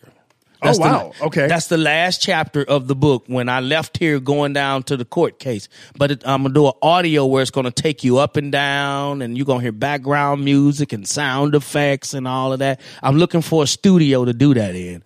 Uh, Oh. you know, Okay. to, to record it. Well, I But- don't know. Um, do it here. What? You can do it here. They'll do it for you for ten thousand dollars. Well, maybe. But how about ten dollars? Yeah, maybe ten. We can, we can negotiate. We can negotiate. we we we can we can work something out. I mean, By the we way- can we can work something out to where they did how how how do they get a copy of the audio book? Well, you have to go on radiofreeallman.com uh, on the app and download it, and boom, there you go. Uh, can I make one suggestion though for the audio There book? it is. I just did it. Okay. I just called it. Okay. If But you, if you, if you, wait a minute, wait a minute, world, wait a minute, and then I'm done. I swear to God. If you, nine fifteen, that's my well, nine fifteen minutes birthday. If you, if you, it's fifteen minutes before nine. That's what I mean, nine fifteen. If you allow me to record my book once I get the hard copy, I'm just gonna read the book from beginning to end. Yeah. No, no, no, nothing. Word for word, sound effects and all of that. If you allow me to do that in your studio, they can only order the book through the Radio Free Allman app. Okay. Worldwide. We'll figure that out. We'll make it. We'll make that happen. Boom. And and and uh, make people buy a hat with it. Hat comes with it. okay. You know what I'm saying? Yeah. Because the price of the book, and then you you know you get the audio, but then you'll get a hat in the mail. Okay. All right. Well, I got to figure that out because I don't want to have to be paying for. I'm Think- not going to be giving just- people hats. Just think about that. because it costs me money. I'm not going to make you. You know, you know, If you put that in the price of the audio book, I mean, how much it costs to hear somebody talk? Five dollars or something? Yeah. Okay, well, Okay. Put that in. uh, Put the hat in there. Then you got to pay twenty five dollars. We'll figure it out. All right. I will make. Can I make one suggestion though? One Because you have to do one version of it. Because I know your voice sounds great, but you got to have this voice as part of it too. Uh, I don't feel no ways tired. gotta have. I come too far. Gotta have her read. Where I started chapter. from. Nobody told me that the road It's would gonna be easy. love you. I love you, man. I'm All gonna right, get out of here. Okay, man. Uh, say hi to Matthew Mitchell out there. He said, if you ever need a car, home, and life, baby. I'm serious. Love you, man. I'm serious. I'm there. All right, man. I'm with Okay. you, Tiger. I'm Let's right there paid, with you, buddy. Let's get paid. Let's get paid, brother. Just got paid today. Got me a pocket full of change. Yeah. Henry showing some love to Matthew Mitchell and the Matthew Mitchell Allstate Agency. And I hope you all can show some love. See you, brother. 855 quote me is the phone number and check it out. It's Matthew. How you doing, man? Excellent, buddy. Great to see you, buddy. Great to see you. I'm glad to be in the studio for the first time. Uh, what do you think? Looks wonderful. I gotta get like uh, I gotta get maybe um, you know we gotta because I, I I don't mind NASCARing this place up a little bit. Yeah. So I need to get like uh, Allstate. I always thought the Allstate brand was red and white. Well, it's blue. Oh, it's blue. It's blue, yeah. And the latest spin that they're doing on the TV and on the radio is this creepy guy, and his name's Mayhem. Oh yeah, yeah, Yeah. I love that. I love those commercials. It's it's hilarious. Those They- are crazy too, man. So uh, speak a little closer to the mic so I can Okay. I can make sure I hear your velvety go. voice there. Uh, Matthew, first of all, I want to thank you, and I hope all of you can thank Matthew as well uh, for your support of Radio Free Allman. Absolutely. Uh, you and I have known each other a long time. Uh, you are my car insurance guy. You are my home insurance guy. We just signed on the dotted line on the life insurance uh, policies as well. And so, buddy, I, got to tell you, you you do great work. And and one of the great things about Matthew is uh, it, it kind of goes back to the old school days when you had that family life insurance agent, you had that person, you had you, you Mhm. weren't 800 numbering it. Uh, although you know, obviously 855 quote me is an eight, but uh, but but you're but you but you're getting a hold of Matthew. Like I don't know how many times I've been stuck someplace. Uh, and I didn't have my insurance card, and I call Matthew right away, and and I don't get into Matthew uh, just because I'm Jamie Allman I'm friends with him. If you're his client, you can call him. That's just this right. how it works. And so uh, often I would go, "Hey man, uh, I need my I don't have my car insurance thing with me.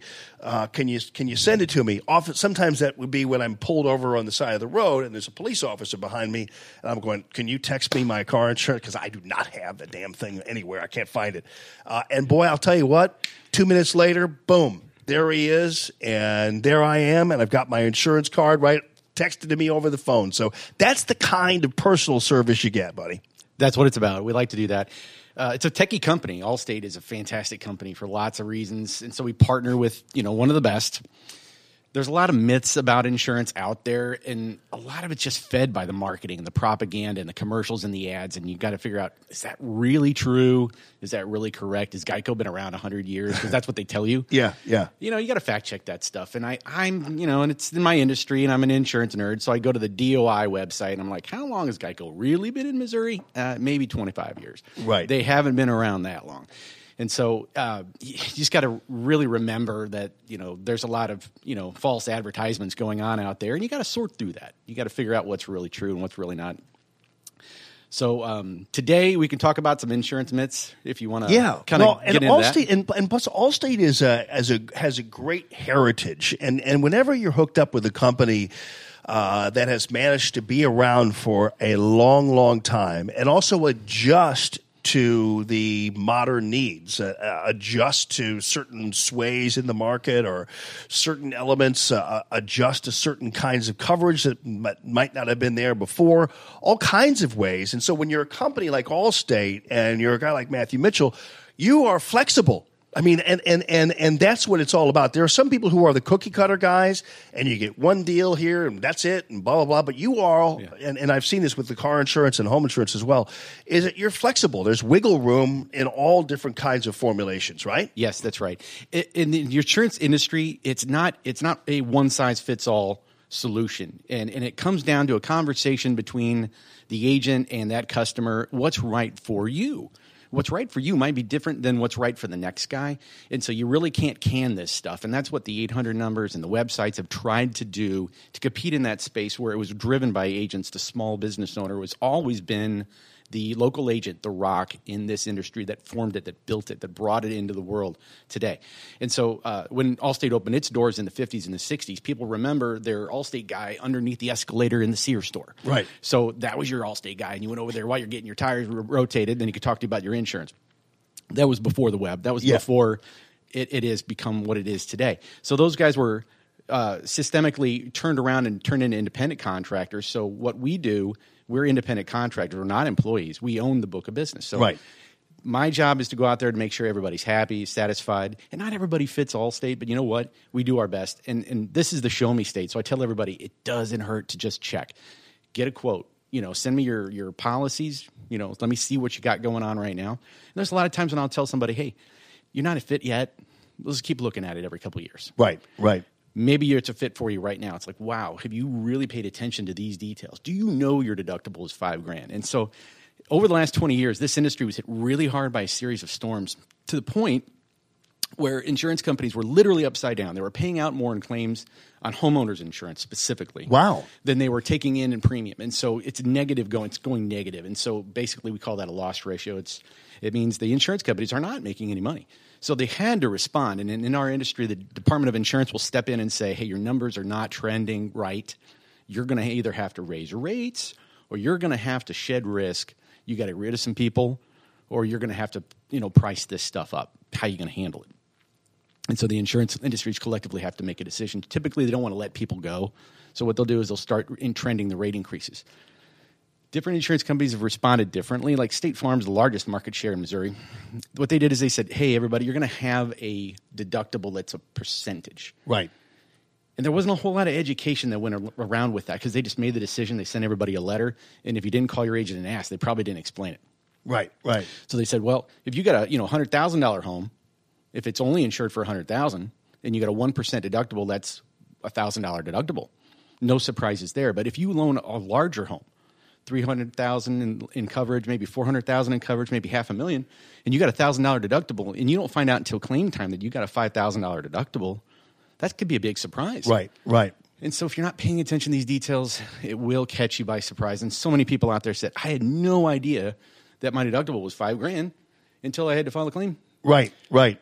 And and, and, and, and, and with you, uh, you and, and that's one thing I've, I've talked about for a long time since we've been hooked up together, is that you can do low premiums and low deductibles. There are people who uh, is that one of the myths that, that you can't do low premiums and low deductibles at the same time? It can be done. It's a case by case basis. Yeah. And so what we're looking for is the right fit. And our close ratio now is about 40%. So, you know, four out of 10 people that call us are on board. Yeah. That's that's been a great ratio. When I first started in the industry, it was more like one out of 10. Right. And uh, so there's a little bit more wiggle room because Allstate is a stock company. And, and right now our financials are phenomenal. Right. We're talking a gigantic, large stock company. It's the largest stock insurance company in America. So it's 180 billion strong on the books. They own subsidiaries. They And what it means is they really don't have to nickel and dime people. That that that that's the benefit of having a strong portfolio or a strong kind of uh, stock, as you say, right? Exactly. It, it's it, it's about uh, the breadth of product. I mean, there's nothing I can't do except I just don't mess with health insurance. Obamacare kind of changed all Right, that. right, right, There was a time when I dabbled in it. Yeah. So now, what about what about the uh, for young people too? Uh, because th- there are a lot of people uh, and, and insurance companies. Uh, kind of piggyback on this this idea that if you're young you automatically have to have skyrocketing uh, costs of car insurance et cetera that's not necessarily the case They have changed our philosophy here, and and we are kind of fitting a uh, our wheelhouse, if you will, is the multiple car family. So it's mom, dad, son, daughter, all driving. That's that's really our niche. That's what we're looking for. So if you have teenagers and you're paying ridiculous insurance costs, it pays to check. You need to call our office, get a hold of my team, get a hold of Eric, get a hold of Christina, talk to Ashley.